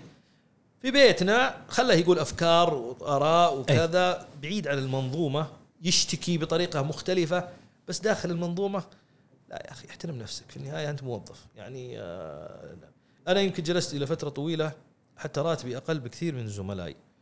يعني كان النائب عندي أقل أعلى مني راتب وواحد ثاني حولي. فجانا مدير موارد بشرية الله يذكره بالخير ويعني أعاد بناء السلم ال- الوظيفي عندنا. فاستغرب نا- ناداني قال لي أنت وش بينك وبين عمك؟ قلت ما بيني وبين عمي شيء. قال وراه زعلان عليك. قلت لا والله مو بزعلان أخاف إنه زعلان علي بقى. أنا ما تدري عنه. يا الله يا أخوي أنت أنت راتبك كذا؟ قلت والله شوف أنا لا قد طلبت زيادة ولا أني بطالب. ان كان أنا أطلب أنا أطلب بس عاد لو جيت طالب أطلب مثلا كل ثلاث أربع سنين خمس سنين يعني تجي متأخرة على قول اي قال لا مالك شغل أنا بسنعك وفعلا يعني أيضا هو أضاف يعني إنه ما في شيء اسمه أنت مدير رئيس تنفيذي. تاخذ راتب أقل من نواب تحتك لأنك ولد العائلة. ما تاخذ الميزة الفلانية لأنك ولد العائلة. دي عقوبة دي أيوة. تشتغل زيك زي غيرك يعني في النهاية. ف فهذا أنا أعتقد العدالة مهمة. والعدالة يعني هي اللي بت- بتطلع لك ال- الشر- الاستمرارية والنجاحات الشركات. كذلك. نعم. استقلالية الشركات. عندنا شركات لا يمكن أنا أتكلم مع رئيس التنفيذي حقها بكلمة واحدة. وعيب علي أصلا أسوي كذا. في النهاية هذا حلالك. تبي تحوسه بنفسك بكيفك. أنت سوي اللي تبي. صح. وأنت لازم تضرب مثال للأجيال الأخرى. أنا يعني أنا وعيال عمي واللي يعني في حولي في السن كلنا كلنا نفس نفس الشيء. ما فينا أحد يعني كلنا نتعامل بنفس الأسلوب بنفس الطريقة. وهذا يعني آه هذا هذا النهج اللي موجود إيه، واستمر. وهذا إيه. وفي شركات ما سوت هالشيء لا تأثرت. تأثرت فقدت قيادات جيدة صار إشكال بينها وبين عيال العم وكذا. الحمد لله يا رب لك الحمد إحنا ما اي في بعضهم يقولوا هذه شللية هنا هناك فيه محسوبيات إيه، لا. تدخل من هذا من هذه الزاويه وبعدين الجانب وهو بصحي بعد. وبعدين إحنا 5000 موظف الحين صرنا 10000 ما شاء الله تبارك يزيد الله ويبارك. مزيد ويبارك ذيك الأيام كنا نظني 3000 موظف. ما شاء الله وش أنت من 3000 موظف بتصير من دون هال 3000 أحسن الله. يعني في النهاية. اعرف وين مكانك يعني آه، جميل. جميل. أنت ذكرت اختيار فريق العمل. إيه. وخذنا خذ يعني ما ما ما يعني جلسنا شوي باختيارات فريق عملك وذكرت أنت كان لك تجربة في جدة وتجربة الآن في أول ما جيت الرياض. أه، وأتوقع أنت عندك أسلوب معين في اختيار فريق العمل اللي يعني يتناسب مع توجهاتك مع أفكارك. وش الطريقة؟ إيش الآلية اللي أنت تستخدمها؟ أكيد في تقليدية وفي طريقة غير تقليدية أتوقع. لا أنا أقول لك يا طويل العمر أنا بالنسبة لي آه، اختياري لفريق العمل يبنى على مجموعة عوامل، أول شيء هل هو سابق يعني قبلي؟ فإذا كان هو سابق فأنا أحط المسارات اللي أنا أعتقد إنها تناسبه، إذا ناسبت فهو صار جزء من فريق العمل اللي معي. أو هو في قسم آخر ولكني أنا أجيبه لأني لقيت فيه ال- الأشياء اللي أنا أبغاها. آه، الثالث اللي بجيبه جديد له طريقة معي لازم يكون متوافق مع اللي موجودين عندك. أو بتجيب واحد غير آه، وهذه بتكلم فيها الآن. انتبه. لا تخطئ يعني جب بس انتبه. بمعنى اليوم لو جينا قلنا كل كل الموظفين على نفس ال- الطريقة. لو افترضنا هذا الافتراض. معناتها ما حيكون في تغيير حقيقي. مستمرون وكذا. لكن لما تجيب عنصر حرك يغير طريقة التفكير أسلوبه مختلف. هذا يساعدك في النهوض ولازم لكن لابد يكون في تجانس بينه وبين الزملاء. أما تجيب عنصر عبارة عن ورم سرطاني يعني ينتشر ويقتل الم- ال- ال- ال- المنظومة. وأنا حصل لي هذا الموقف يعني آه، كيف أعرف إن هذا ورم؟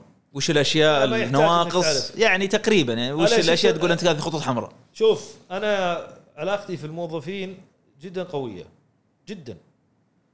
يمكن يمكن في ناس تختلف معي فيها. صغيرهم وكبيرهم من خارج المنظومة من خارج الفكر من خارج البيئة. اليوم أنا أستمتع في هذا الرجل صراحة. حتى المجلس الإدارة يستمتع فيه زملائه يستمتعون فيه. هو كليا مختلف عننا. في بيئتنا في حياتنا في أسلوبنا في أسلوب طرح المواضيع. يعصب ويناقشني وهذا ما يصير وكذا وأنا أضحك. بس إيش؟ سبحان الله له قبول والحقيقة غير. ولغة الأرقام هو رجل لغة ارقام عنده عالية يعني دارس في البترول و واشتغل خمس سنوات في نفس المجال في أحد الشركات اللي ما هي منافسة بس قريبة من مجال عملنا. فلما جانا جانا ناضج. ومسك عندنا سبلاي تشين وطور وسوى. هذول الناس اللي تجيبهم حتى وإن كان ما هو من بيئتك ما هو من طريقة تفكيرك ما هو آه، يعني إلا أنه لا يبقى هذا قيمة مضافة لابد أنك تحافظ عليه وتداريه. تصنع تهتم. ال- تصنع ال- العلاقة بينه وبين زملائه يعني أو تحاول أنك تحافظ عليها جميل.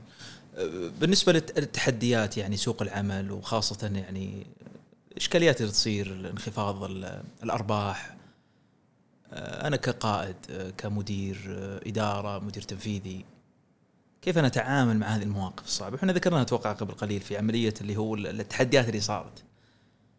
كان عندنا لما كنت ماسك المصانع كان عندنا أحد الشركات اللي أنا مشرف عليها شركتنا في إسبانيا فيها سبع موظفين ومكتب مبيعات ومكتب هندسي كانوا يشرفون على مبيعاتنا في أوروبا وفي أمريكا الجنوبية آنذاك. فكانت مبيعاتهم ضعيفة جدا. كنت أنا وياهم على خلاف في آلية العمل.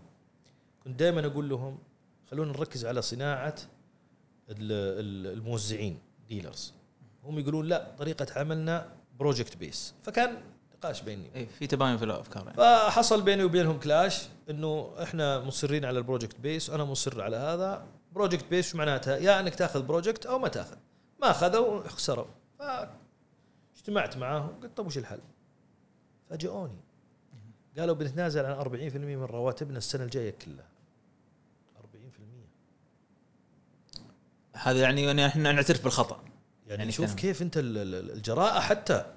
يعني هو ما يبغى يخسر وظيفته. هو عارف إنها اخطاء وهو عارف إنه ممكن يصحح ويعرف يقينا إنك بتعوضه بكرة لو صحح عن هالمبلغ اللي إيش؟ اللي فقده. اللي فقده. أنا صدمت والله ما صدقت.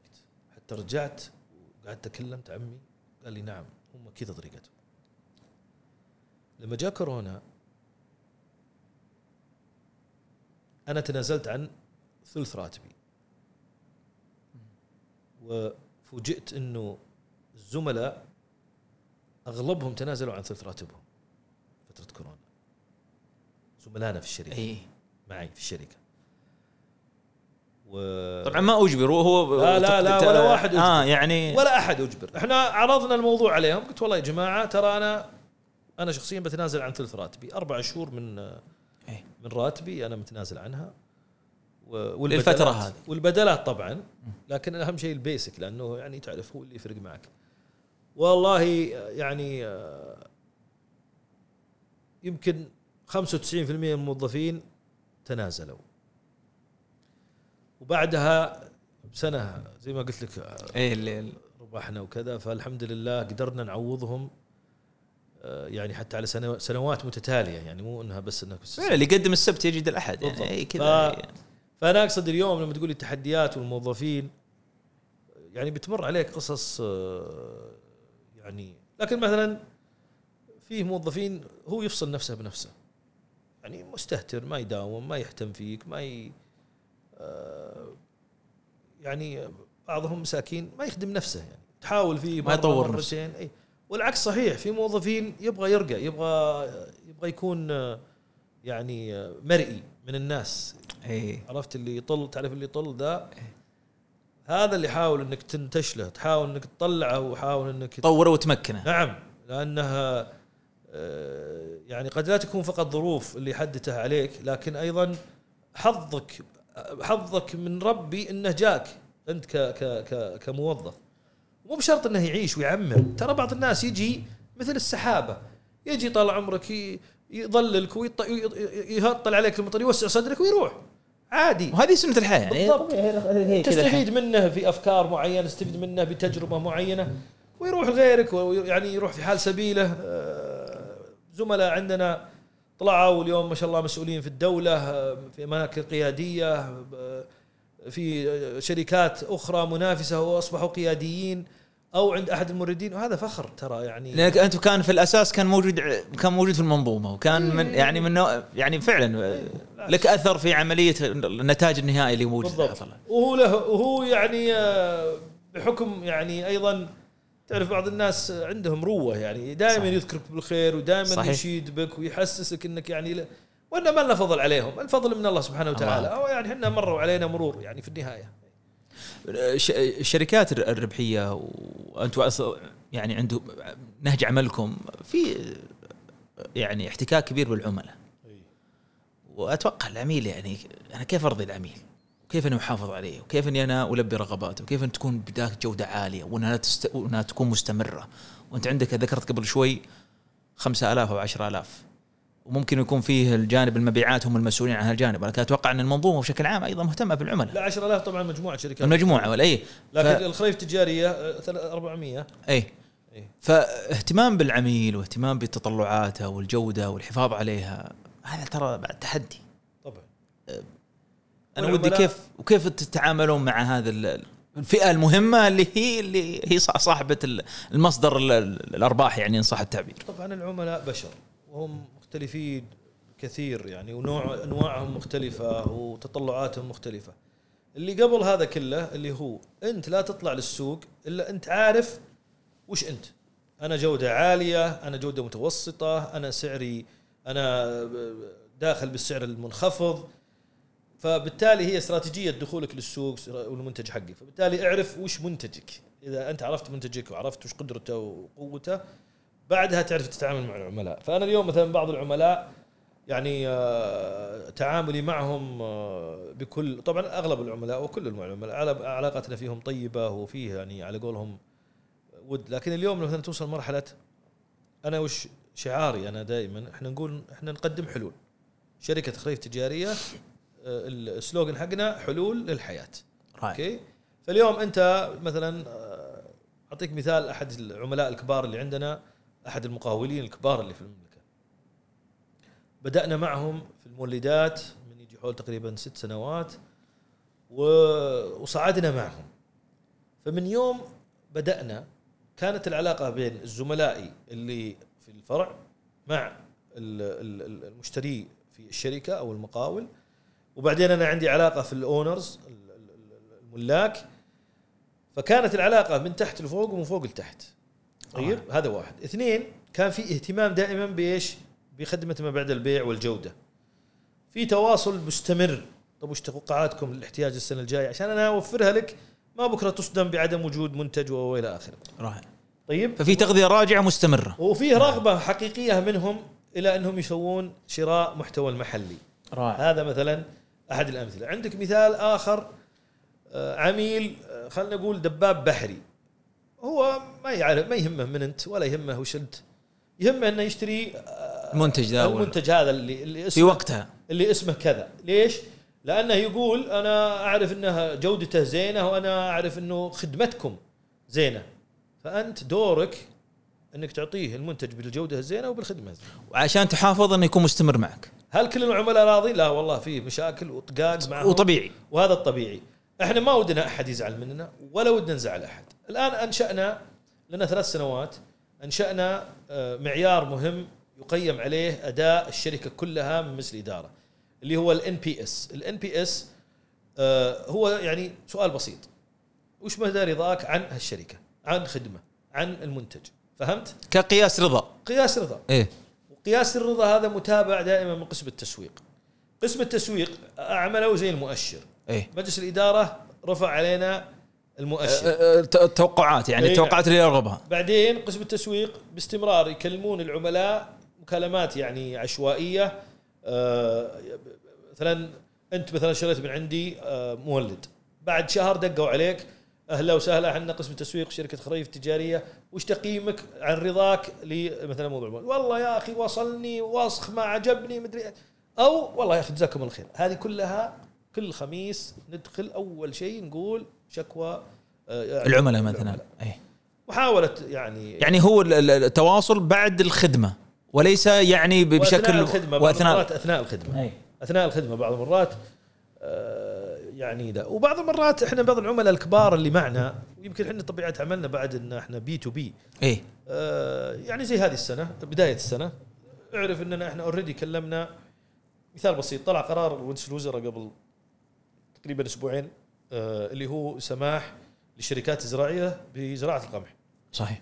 طلع القرار اليوم بكرة تواصلنا مع الشركات الزراعيه اللي إحنا يعني نورد لهم.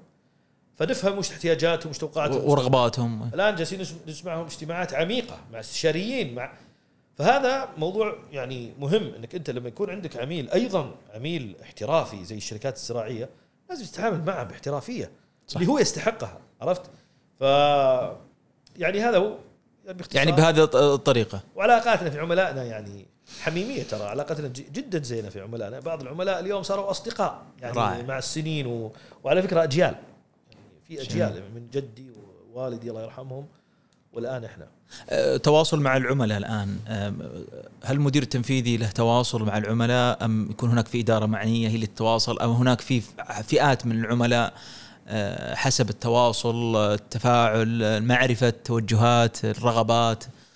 أه، أقصد كمفهوم أش- أتكلم بشكل عام ومن تجربتكم أنا أنتم. بقول لك وش تجربتي. أنا دائما إيه. أقول فريق الع... فريق المبيعات أقول لهم أنا رجل مبيعات الأول في الشركة.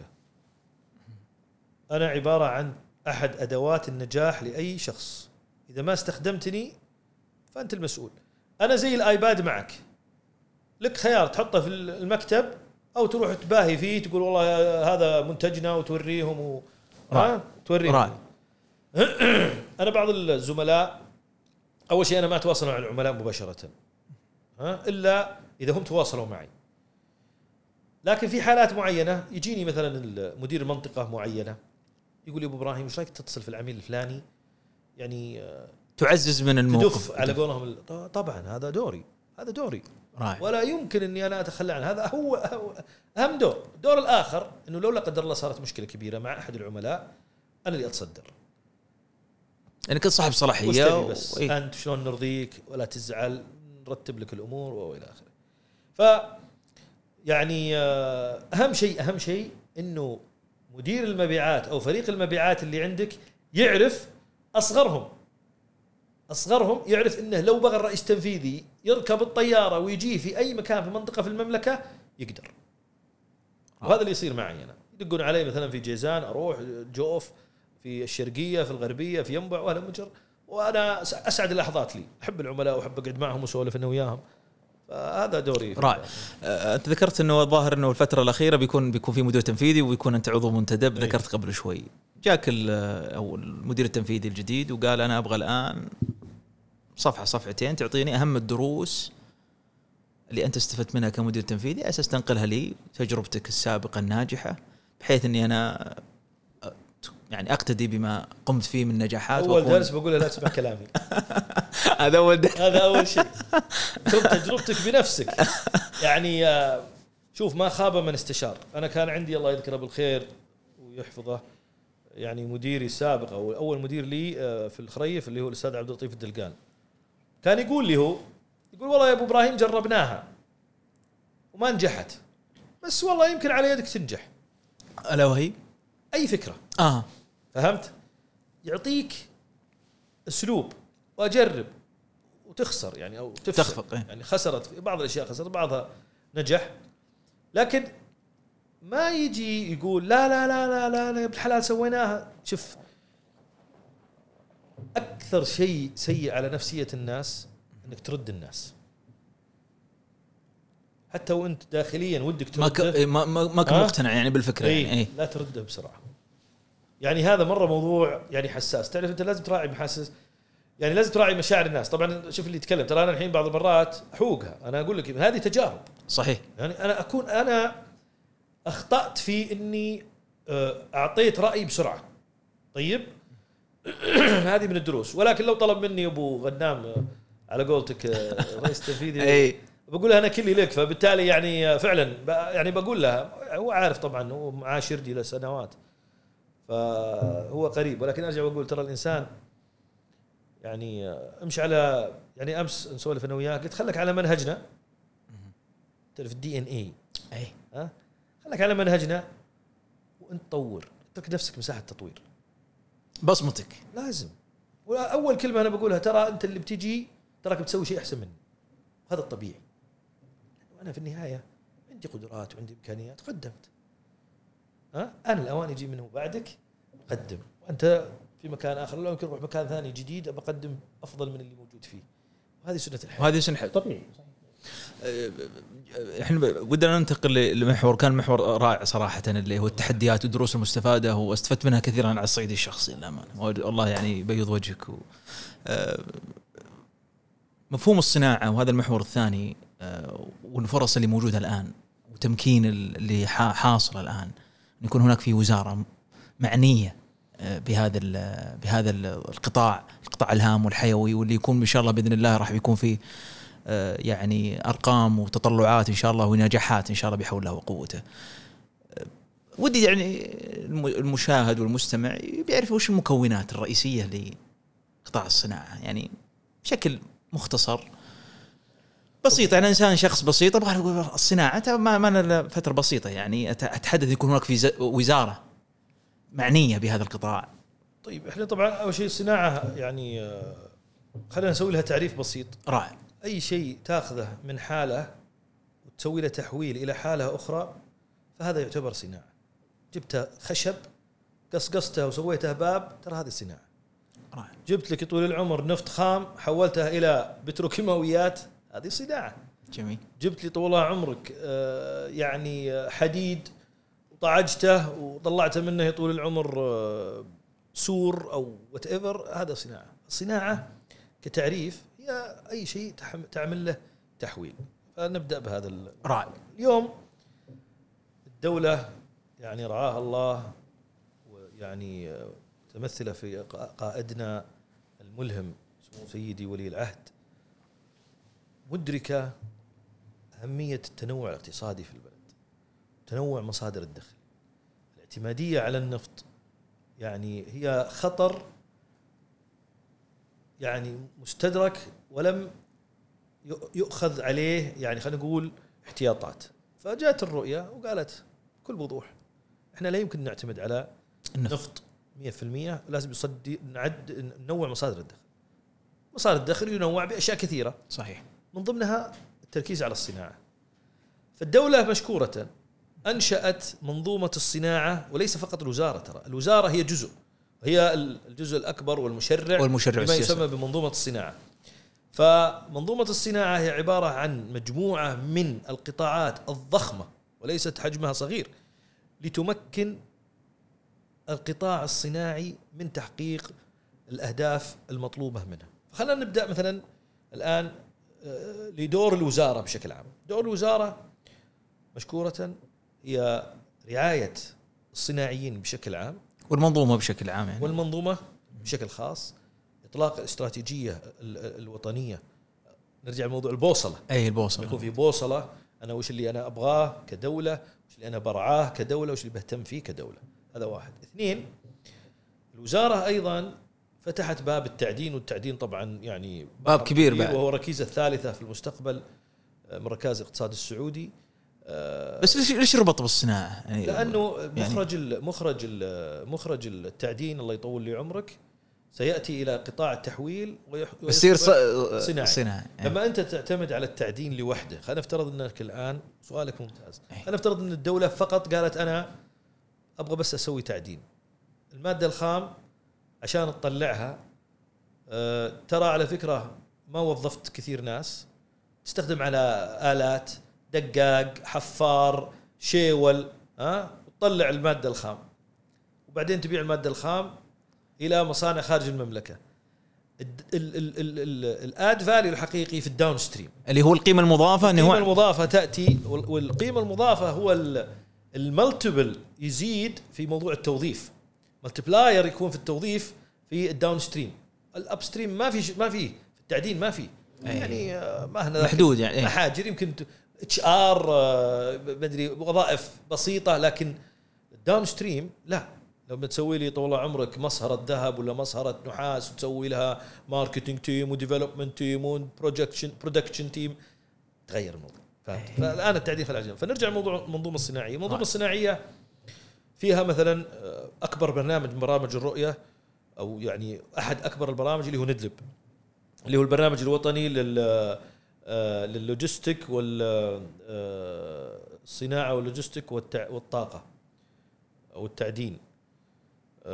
برجع له بعد شوي. بعدين عندك هيئة هيئة المحتوى المحلي وبرجع لها. هيئة هيئة تنمية الصادرات. بعدين عندك طال عمرك الهيئة الملكية للجبيل وينبع.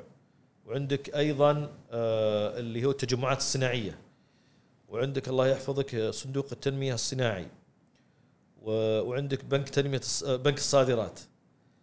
فهذه هذه هذه المنظومه هذه منظومة منظومة الصناعة. الصناعة. نعم. منظومة الصناعة هذه يعني كلها تتقاطع مع الفكرة الصناعية. ولكن خلينا ناخذ مثلا بالنسبة لي اليوم من أهم طبعا المنظومة كلها مهمة ولكن من أهم الأشياء اللي أنا رأيتها في المنظومة موضوع المحتوى المحلي. وهيئة تنمية الصادرات وبنك التصدير وأيضا ندلب. ندلب طبعا يعني يمكن هو اللي يسوق اي ندلب يمكن أنا بالنسبة لي اليوم يعني هو ممكن قوي ومتمكن. يعني ممكن متمكن. وأتوقع أنه حقق مستهدفات عالية و... نعم ولا طموح إيه؟ أعلى. يعني ندلب الظاهر اللي ك... إيه؟ تم رسمه تم تحقيقه أتوقع نسيت أقول مدن آه، هيئة مدن. هيئة مدن. اي هيئة مدن. اليوم يا طول العمر موضوع خلينا ناخذ على سبيل المثال المحتوى المحلي. اليوم المحتوى المحلي هو أحد ركائز حقيقية في تنمية ال ال الناتج المحلي اللي على مستوى الناتج المحلي آه، عن طريق التصنيع. رائع. في فاتورة كبيرة تدفعها الدولة كانت تروح لخارج المملكة كان بإمكاننا نخليها الفلوس جزء منها داخليا داخلي. ويحفز من النمو الاقتصادي. الدولة أدركت هذا الشيء قالت تعالوا. إحنا بنسوي شيء اسمه هيئه هيئه هيئة المحتوى المحلي والمشتريات الحكومية. المشتريات الحكومية عملوا تارجت قال لك أنا أبغى في التاريخ الفلاني 50% من من القطاع الداخلي. فلوسي في المحل. والله أنا بجيب شركات من برا آه الخريف بيبيع على آه مثلا آه آه، الشركة الفلانية داخل السوق السعودي إحنا حاضرين. لكن ما تطلع فلوس برا. أبغى فلوسنا داخل المملكة. رائع هذا هدف قوي جدا. كان في البداية حلم. 2016 كانت حتى أظن اسمها وحدة المحتوى المحلي أو 2017 إنما وبعدين تغير اسمها لها هيئة. آه اليوم وصلوا مرحلة ال enforcement التنفيذ. طيب؟ اليوم وصلوا مرحلة تعدي وتخطي ال resistant اللي هم اللي هم الأشخاص اللي ضد الفكرة.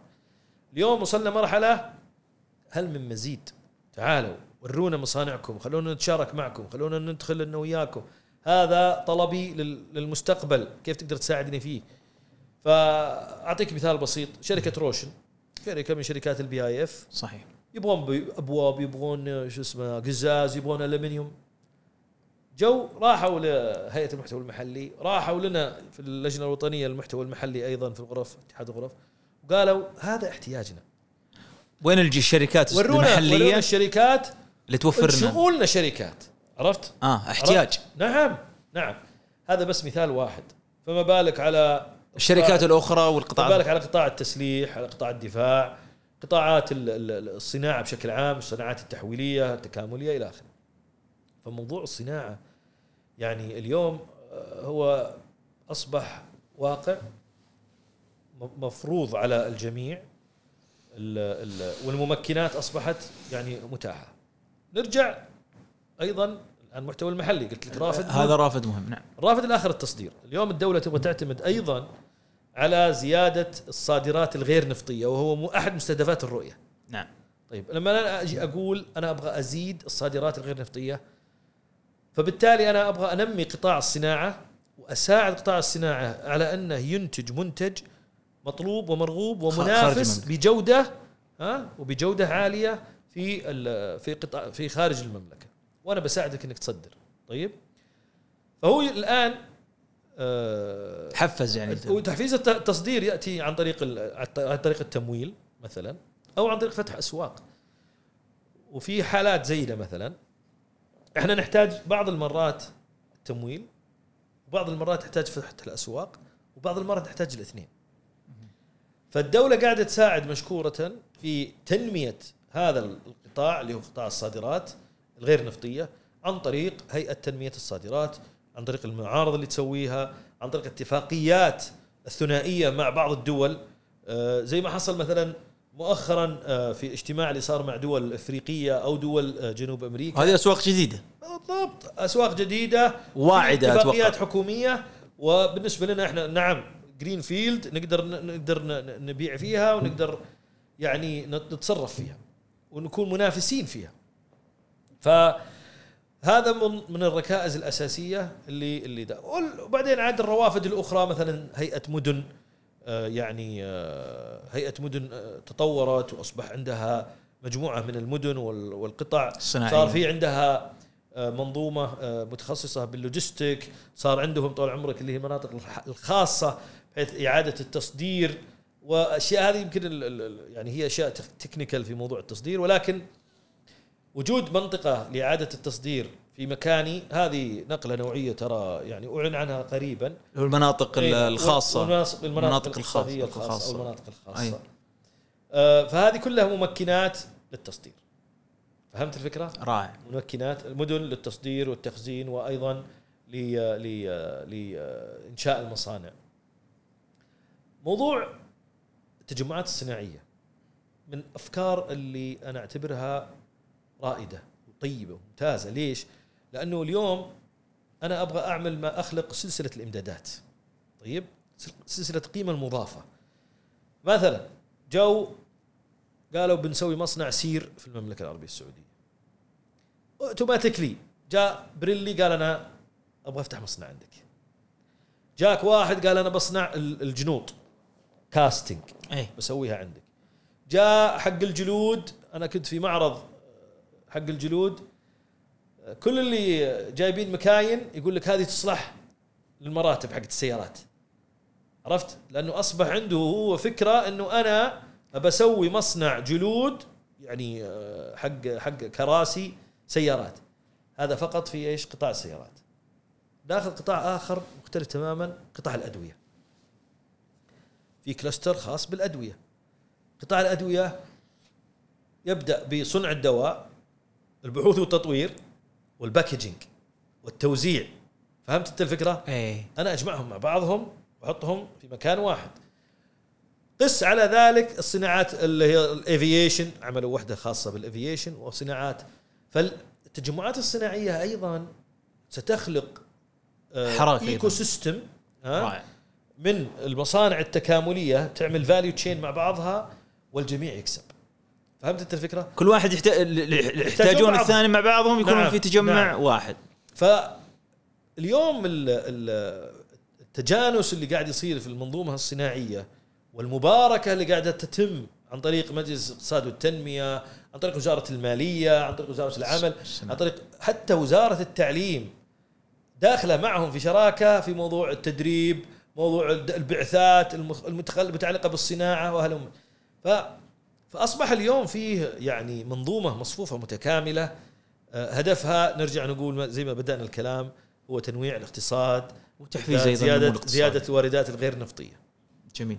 آه، ذكرت في آه، ما يتعلق في يعني الصناعة وتحفيزه وذكرت يعني الممكنات والإيجابيات.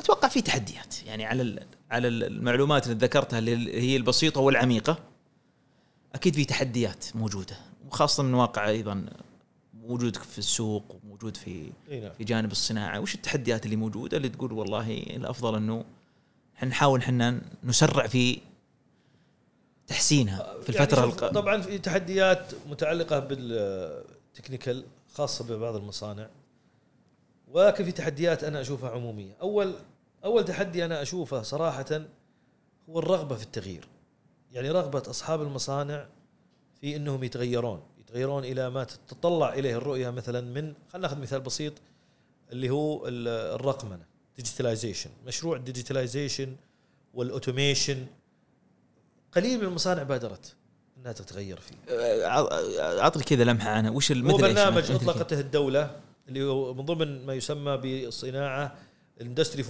اللي هو آه، اللي هو آه، أتمتة الصناعة. طبعا industry 4.0 هو مثلا زي زي level آه، وصلت له دول العالم الآن اللي هو يدخل موضوع مفهوم ال automation في التصنيع مفهوم ال digitalization في التصنيع وال AI يعني الآلات الصناعية ولا نعم. عمليه هي- الذكاء الآلات, الاصطناعي. الآلات موجودة بس أي، طيب. الذكاء الصناعي طبعا جزء منها. إي. لكن ربط الآلات يعني بعطيك مثال بسيط. إحنا على مستوى مصنعنا. آه، قبل قبل مصنعنا. الدولة مشكورة عملت برنامج عن طريق مدن وعن طريق الصندوق الصناعي. يجون يجيبون لك أفضل استشاريين ببلاش. أيوه. ببلاش. استشاري يعني من اللي تدفع له مليون دولار مو بالعادي. آه يجون يدرسون مصنعك. ويعطونك خريطة كيف تقدر تروح إندستري 4.0 بلاش. خارطة الطريق هذه. ما دخل في البرنامج إلا يمكن عدد قليل جدا. يعني ينعد على مو بالأصابع يمكن تقريبا 60 70 مصنع. وش الإشكالية؟ مفهوم يعني مفهوم. تسويق يمكن ما سوق البرنامج. التغيير آه الإيمان بالتغيير الإيمان بالخطة الإيمان بالرؤية أشياء كثيرة يعني. يعني ممكن يكون مكلف في التغيير؟ يعني أنا جلست مع ناس وش يقول يا أخي أنا فاضي لك أنا الحين أنا قاعد أطالع المقابل المالي والموظفين وأنا طالع ال- ال- السوق أنا خسران ال raw material ترى في إشكالات كثيرة عند المصانع. إيه. بس يعني كلنا ذاك الرجل يعني كل الناس عندها نفس الإشكالات إيه. وعندها نفس. برجع لك مصنعنا. كان عندنا آلة أو عفوا أحد المنتجات اللي هو جهاز الري المحوري. الماسوره بعد ما تطلع من خط الإنتاج آه، في جزء من المواسير نعمل له آه، ثقوب وبعدين نلحم فيها بعض الأنابيب على أساس اللي هو نظام ال نظام آه، نظام الرش. آه، فهذه تكون على أيدي عمالة. فبعد ال- الإنتاجية تخلص لما نضغط ال- الموية داخل الأنبوبة يصير في تسريب. إيه لأنه تعرف في فهذه المشكلة إحنا مدركينها من زمان وهي كانت عنق زجاجة بالنسبة لخط الإنتاج لأنها تاخذ وقت. قررنا نسوي روبوت ها للحام وعلى فكرة ترى جبنا التصميم عن طريق شباب من جامعة الملك سعود قسم الهندسة. آه استاذتم من نعم. طلابنا. ال design نفسه. آه رائع. تعاقدنا مع مصنع خارج المملكة أنتج ال- الماكينة وجبناها. هذه قللت أول شيء عدد العمالة من 15 إلى واحد فقط operator وسعودي بدل ما هو أجنبي. ما تحتاج اجنبي أول كم كان؟ 15 في ال shift الواحد. آه. لو عندك شفتين 30 30 صح ولا لا؟ أيوه. وأجانب. زين؟ يعني في مقابل مالي وفي وفي وفي أشياء و- أخرى. و- والجودة ضعيفة. آه. إلى روبوت. أيوه. مزبوط وعليه operator سعودي. فأنت لو عندك شفتين عبارة عن موظفين شخص. واصلا سعوديين. طيب؟ وتقدر تتابع وتراقب وانت جالس في بيتكم عن طريق الأونلاين. فاهم قصدي أنت؟ هذا industry 4.0 هذا هو المفهوم اللي ذكرته جزء من. جزء أي، جزء من. جزء. لكن لو نبغى ندخل في التعمق يعني لو مثلا أنا أتخيل إني أنا أربط أنا أربط مع سابق موردي في الحديد ال orderات حقتي شهر تسعة فهو يعرف إنه لازم يورد لي roll في شهر مثلا آه، سبعة عشان يدخل خط إنتاج شهر ثمانية ويعمل له dis- آه، dispatch في شهر تسعة. هذه يعني متقدمة شوي بس. أقصد ممكن توصل لها ال- ال- المصانع. ويعني تقدر تدخل في موضوع السنسورينج متى أوقف الآلة هذه متى أسوي لها صيانة والى آخره. بس في ناس تخوف تقول الحين الآن تقليل العمالة العمالة حتى ممكن تكون سعوديين من خلال هذه الذكاء الاصطناعي والآلات ممكن حتى السعودي ما لا يجد يعني مكان كعمل لا. يعني. ما في شوف ما في. الآلة لن لن الفرق إنه ما عاد فيه ال- العمالة اللي تحتاج فيزيكال كثير تحتاج إلى العمالة تحتاج عقول كثير. يعني إعادة برمجة آه، تحسين خط إنتاج إدارة خط إنتاج إدارة آه، إدارة ماكينة أو أو روبوت معين. آه، ما أعتقد إنه يعني أنا حتى ذكر يوم خد دورة قريب في آه، خدت دورة في إدارة مجالس الإدارة. جو شركة قالوا إحنا أنشأنا AI أمين سر مجلس إدارة. AI للدرجة ذي يعني آه، هو اللي يسوي دعوة لأعضاء مجلس الإدارة هو اللي يسوي data collection هو اللي يسوي. كلنا اللي حاضرين قلنا أصلا هذا ما له داعي. فعليا okay أنت بتدخل في ال AI في كل شيء ما هو بلازم. فهمت قصدي؟ انت؟ إي. يعني ما في value في هذا ما في value. إي لكن إذا كان في value لابد إني آخذه وأدخل فيه. جميل. آه، أنت ذكرت إنه آه، شركة روشن جات وأعطتكم يعني أو أعطت ال- الجانب اللي هو اللجنة لجنة الصناعة في وزارة التجارة. آه، الطلبات اللي تجي هل المنظومة الصناعية صح التعبير والتجمعات قابله انها تستوعب الطلبات اللي جاية من الشركات جاية من الجهات الحكومية؟ بعضها إي وبعضها لا. بعضها إي وبعضها حجم الفجوة يعني هل أنت- لا، يعني في فجوة في. فجوة كبيرة فجوة لا متوسطة؟ لا لا لا لا, لا. ما مق... لا لا الفجوة, لا الفجوة متوسطة. خلينا أي. نبدأ بهالرد الفجوة متوسطة لكن في شيء ثاني. في شيء ثاني مهم. ترى على فكرة مو معناته إني سويت مصنع اليوم بكرة بنتج بنفس الجودة اللي ينتجها اللي اللي له فترة و... أي صح ولا لا؟ آه. يعني في فجوة في الجودة إي. هذه بتاخذ وقت. وهذه يبغى لنا نصبر عليها. عشان كذا في شيء اسمه التفضيل السعري. نظام المشتريات الحكومية اليوم أجبر القطاعات الحكومية المختلفة إنها تشتري منتج سعودي حتى لو إنه اغلب 10% في بعض الأشياء إلى 30% اللي يسمونها القائمة الإلزامية. وأنتجوا ما يسمى بالقائمة الإلزامية. يعني إذا في منتج فيه ثلاث مصانع أو أكثر تصنع في المملكة هذا يدخل في في إطار قائمة القائمه الإلزامية. لا يحق لأي جهة حكومية تشتري بخارج المملكة إلا إذا هذه المصانع اعتذرت قالت أنا ما عندي. أنا ما أقدر. أي نعم. وفي شيء ثاني اتفاقيات الإطارية. بمعنى أنه أنا عندي مصنع متخصص في شيء معين خلينا نفترض ملابس مثلا. أي. وأنا قطاع حكومي أحتاج بدل. طيب؟ خلاص هذه اتفاقية إطارية مع مصنع معين إنه يعمل لي ال- ال- ال- البدل هذه لمدة ثلاث سنوات. بحيث إنه يكون هذا مغطي تكاليفه وهذا على الأقل مغطي احتياجاته وبسعر منطقي. الطلبات اللي تيجي وفي الأخير يقول إحنا اعتذرنا آه، من خلال أنت يعني وجودك في في المنظومة و في اعتذارات كثيرة؟ في يعني في في حاجة؟ اعتذارات في اعتذارات. في اعتذارات تأتي لطرفين أول شيء إنه المصنع مثلا خلينا نقول ما هو جاهز إيه. انه يتلقى طلبات بهالحجم أو العكس ال- المصنع اوريدي يعني غرقان في الطلبات ولو اضطر يفتح شفت زيادة ما حيقدر يوفر نفس التكاليف.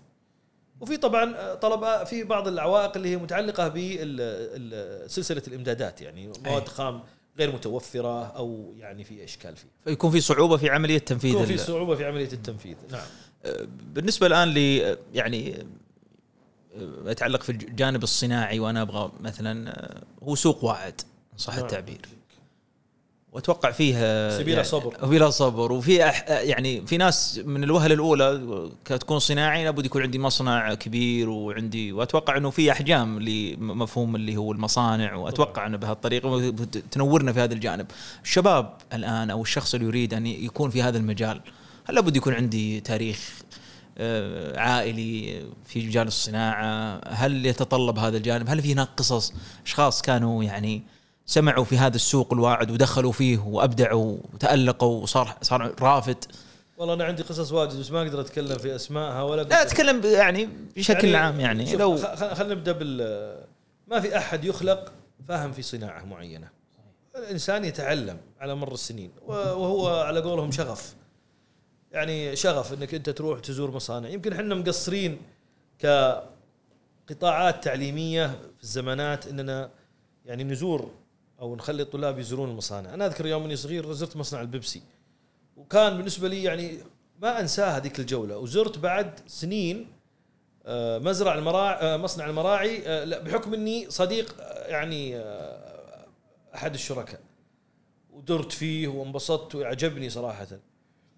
وأنا فزرع في في مخيلتك أنا أنا أتكلم عن نفسي. أي. لكن آه لابد إحنا نسوي جولات. يعني إحنا مثلا أنا في آه اللجنة الصناعية في غرفة الرياض كنا نقول يجب إن إحنا نرتب جولات لطلاب وطالبات المدارس والجامعات للمصانع. يروحون يشوفون خطوط الإنتاج يفهمون إيش معناتها يفهمون إيش معنات ال lean management على أرض الواقع ال Six Sigma على أرض الواقع. تفتح آفاق. الطلاب والأبواب ال- يعني مثلا الاختبارات الاختبارات اللي كنا نتعلمها. أنا ترى ماني مهندس بس مع العمر تعلمت مع الخبرة مثلا اختبارات الصلابة. صلابة ال- ال- ال material. تشوفها على أرض الواقع تفهم وش, وش معناتها. فأنا معك يعني هذه يمكن هذه من ضمن ال- يعني الاويرنس اللي لازم يعني نشتغل عليه كلنا كقطاعات سواء غرف تجارية آه، وزارات مدارس. إحنا مع وزارة. التعليم إي. كشراكات معهم. بالضبط. وفي وفي لكن في مصانع بس لا إيه. عشان ما أنسى سؤالك. في مصانع صغيرة جاهزة. في يا طويل العمر مصانع كبيرة إذا حجم الإنتاج كبير ولكن طبعا دائما في عوائق عوائق التمويل يعني. دائما. المشكلة تراها المشكلة مو في الفكرة. المشكلة في التمويل دائما. يعني التمويل صعب جدا صعب. يعني والاستثمار الصناعي يحتاج إلى رأس مال. ما هو يعني تقول والله بشتري لي آه، بضاعة ب ألف مثل ذيك الأيام هبت آه، على أيامنا أول ما. تخرجت من الجامعة كانت تو الصين بادية. أي. فتجيب منك كان والله العظيم كان واحد يقول والله فلان جاب container ب ألف باعه ب ألف. وهذا فلان جاب شيء صا- صادق وشيء غير صادق. و- وحنا يوم في البنك كنا نشوف خطابات الاعتماد اللي طالب سيراميك جاه جاه ورق جرايد جوات ال container. آه يعني في دافع قيمة سيراميك يا حبيبي. لا من يفتح container لقاها ورق جرايد. يعني عرفت قصدي؟ يعني يعني طلع في في بس ذيك الأيام وترى طبيعتنا إحنا كبشر نحب الربح السريع يعني اي ال- ما في صبر. إيه ما نبي آه، والله أنا ماني فاضي قاعد أنتظر وأنا لكن في قصص نجاح يعني آه، من آه، أشخاص يعني فيه نساء أعرفهم ورجال معي في اللجنة وبرا اللجنة. ما شاء الله تبارك الله بدأوا من من لا شيء بدايات بسيطة. اليوم ولله الحمد. و- وأتوقع في فرصة ولا الآن؟ يعني في. عملية المليان مليان. فرص. يعني تحرك الشاب يعني. ت- ت- بتحصل إن شاء الله. مره مرة أمشي كذا وأنت مغمض ضبط بس داخل الصناعة. يعني بس أهم شيء طبعا إنك يعني تدخل صح تبدأ صح. يعني آه، أنا مرة في مصر كنت زاير مصنع من أكبر مصانع في العالم في آه، النسيج المهم بعد ما خلصنا وجلسنا فأحد الحضور يقول يعني أنا يا ليتني في السعودية. من الحضور اللي هم الملاك. اي إنه يعني أنتم عندكم تمكين وإنه عندكم طبعا أنا أتكلم عن مصنع اظن إذا ماني غلطان كيلو في كيلوين. أكبر مصنع في العالم هو. فيقول يعني صاحب صاحبة المصنع تقول لي يا ليتني في السعودية. إنه عندكم كذا. شوف المتعمق في الصناعة يعرف حجم التمكين. كيف عندنا تمكين حقيقي ومتجانس يعني أنا أساعدك في ماكينتك الروبوت دعم مالي وأنا أدعمك دعم مالي طويل أجل في مصنعك وأدعمك في الصادرات حقتك يعني إيش بعد؟ يعني فهمت قصدي؟ اي اي اي انت ذكرت قبل شوي تجربة لك في كعضو مجلس في إدارة غرفة الرياض في قصور يعني ممكن هذا محور من ضمن المحاور اللي ما يتعلق في دور آه، يعني اللجان في غرفة في غرفة الرياض. آه، كيف المساهمة ساهمت هذه اللجان في جانب الصناعي؟ أول شيء طبعا أنا تجربتي في غرفة الرياض يعني أشرفت على انتهاء يسرعها على الحيين آه. كانت أول سنة لنا كورونا إلا أنها صراحة من أجمل وأثرى التجارب في حياتي العملية. أول شيء وفقت بأعضاء مجلس إدارة عبارة عن مدارس كلهم يعني من يعني رئيسنا أبو سعد الأستاذ عجلان العجلان إلى جميع الأعضاء بدون ما أن- أنقص في أي أحد آه، وزميلاتنا في آه، مجلس الإدارة. أيضا من خلال الغرفة زملائي في الغرفة يعني زملائنا الموظفين في الأمانة وفي الغرفة. تعلمنا منهم الكثير في تقاطعات حقيقية مع القطاعات. يعني أنت تجلس مع قطاعات مختلفة جميع قطاعات ال- الأعمال. وهناك تقاطع في مشاكلهم مع جهات حكومية أخرى. إحنا دائما نقول غرفة هي مد الجسور بين قطاع الأعمال والقطاع الحكومي نحاول اننا حلقة وصل يعني يكون إيه نعم حلقة وصل لا ونكون نلعب دور المدافع أو المحامي آه، عن القطاعات المختلفة بطريقة منظمة و- و- وآلية يعني خلينا نقول احترافية. آه، لجان مختلفة. عندنا لجان كثيرة. يعني مع أنه حاولنا نقلل عدد اللجان بس في الأخير الواقع يفرض نفسه علينا. آه، فاللجان قوتها تعتمد على مجموعة من العوامل. أول شيء آه، فريق العمل في اللجنة رئيسها وأعضائها. ثاني شيء القطاعات ال- ال- المكملة للجنة أو الجهات الرسمية الحكومية اللي تتعامل مع اللجنة وأيضا آه، إجمالي القطاع بشكل عام. فإحنا مثلا في اللجنة الصناعية على سبيل المثال يعني صراحة وفقنا في فريق عمل جيد. طبعا إحنا جينا على إرث من سبقونا. ترى لا تنسى أنت أنا يعني آه، جيت على إرث آه، طلع منه وزارة. فيمكن تحدي بالنسبة لنا إحنا. وما لا كان ودي إني أكون رئيس اللجنة أول ما بدأنا. وكان معالي آه، المهندس عبد العزيز دعيلج أبو عبد الله الله يحفظه آه، كان هو رئيس اللجنة. وبعدين يعني تعين كمعالي رئيس هيئة الطيران المدني. وبعدها الإخوان والاخوات اللي في اللجنة قالوا إحنا نبي نختارك أنت. بالرغم إني أنا ما ما كنت ما كنت مرشح نفسي. فكان عندنا استراتيجية يعني جلسنا جلسنا مع عملنا ست جلسات عصف ذهني من أيام آه، معالي عبد العزيز ديلج. إلين طلعنا باستراتيجيتنا لرؤيتنا في الفترة القادمة كلجنة. وبدأنا نطبق الاستراتيجية. وأذكر أيام الاستراتيجية كان معنا أحد الزملاء يقول لا تبالغون في التوقعات. التوقعات. فعادي لو أسقطنا بعض المبادرات أذكر أحد المبادرات مثلا اللي هي مبادرات الوعي آه، المجتمعي بالصناعة. كنا نعم. عاملين مبادرة سميناها الوعي المجتمعي بالصناعة فإحنا كنا نقول لازم كل أسبوع واحد من أعضاء اللجنة يروح يأخذ أحد ال- المدارس آه، بجولة إلى المصانع ما سويناها صراحة إمكانيات واوقاتنا وإلى آخره لكن يعني لعل اللي بعدنا يأتون. أنتم حطيتوه في الرادار يعني ممكن إيه. إن شاء الله إن اللي لكن بعد الأشياء اللي إحنا نجحنا في إننا فعلا نرسخها كلجنة أول شيء المجلس الصناعي سويناه ثلاث ثلاث دورات أو ثلاث سنوات متتالية. أيضا آه، موضوع تمكين المحتوى المحلي فأنشأنا اللجنة الوطنية للمحتوى المحلي من خلال من رحم لجنتنا إحنا. رائع. لأنه لما نخليها على مستوى اتحاد الغرف مظله أشمل من غرفة الرياض. هذا فيما يخص غرفة الصناعة. لكن تجربتي أنا ك ك ك كشخص أو كعبد الله خريف في غرفة الرياض أنا أعتبرها ثرية جدا. طبعا أيضا كنت نائب ولا زلت آه، رئيس منتدى آه، رئيس امناء منتدى الرياض الاقتصادي. آه، عملنا دورة باقي دورة إن شاء الله في نوفمبر هذه السنة الله يكتبها يعني يسرها لنا. أيضا أنا عضو في اللجنة التنفيذية ترشيحات والمكافآت فالحقيقة يعني تجربة ثريه عالم آخر؟ يعني بالنسبة لي هي لا يعني بالنسبة لي مو بعالم آخر هو هو عمل الأشياء اللي أنا أسويها ولكن في قطاع غير ربحي. بالنسبة لي أنا ما أخذ يعني كعضو ما أخذ ولا شيء. آه ولكن أثرها على على المجتمع. وأصبح عندي إدراك أكثر يعني آه لدوري أنا كإنسان كفرد. آه يعني أسأل نفسي سؤال أنت إيش سويت للمجتمع؟ رائع. يعني أنت كإنسان كفرد خبراتك وتراكمها وتوفيق الله لك ونعم اللي ربي أعطاك إياها. أنت إيش قدمت للمجتمع؟ أنت كفرد أنت كعبد الله الخريف الآن وش وش وش قيمتك المضافة على المجتمع؟ فهمت قصدي أنت؟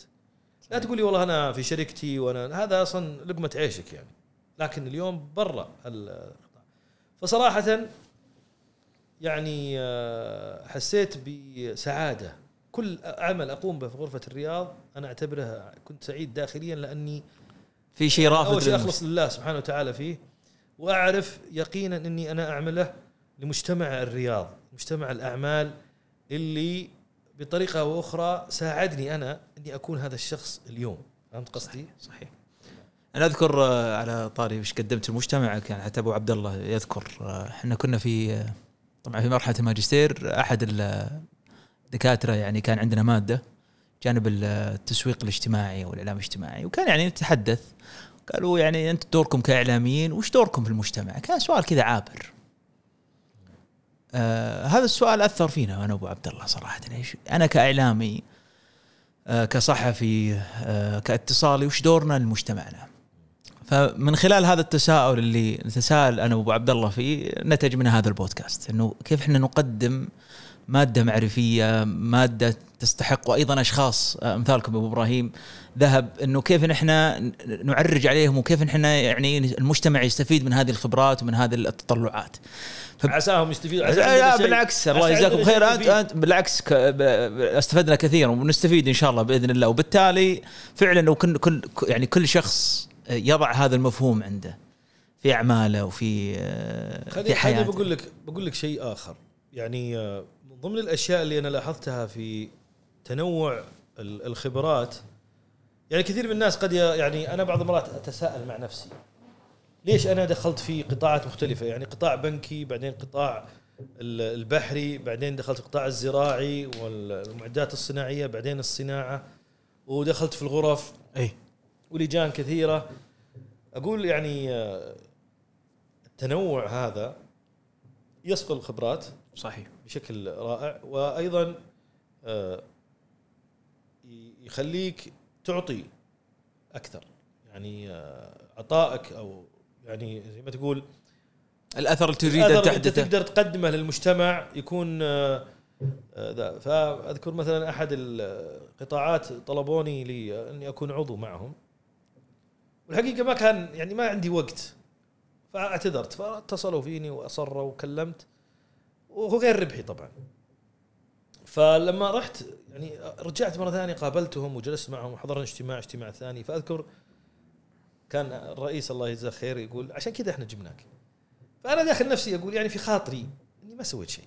تعرف؟ إيه؟ بس ما دام إني أنا أسمع هال فعشان كذا برضو بقول بقول معلومة يعني يمكنها سقطت مني. يا أخي ترى قل للشخص اللي أمامك شكرا.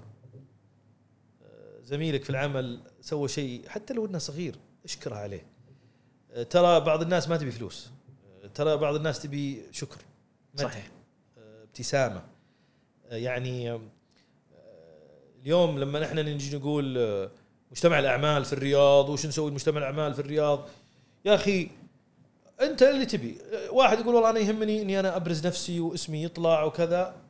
من حقك من من حقك. حقك. يقول واحد يقول يا أخي أنا تكفيني دعوة. من أحد أنا ساعدته في تالي ليل ها تغنيني عن كل الدنيا شيء في كل الحياة. إي والله عرفت قصدي؟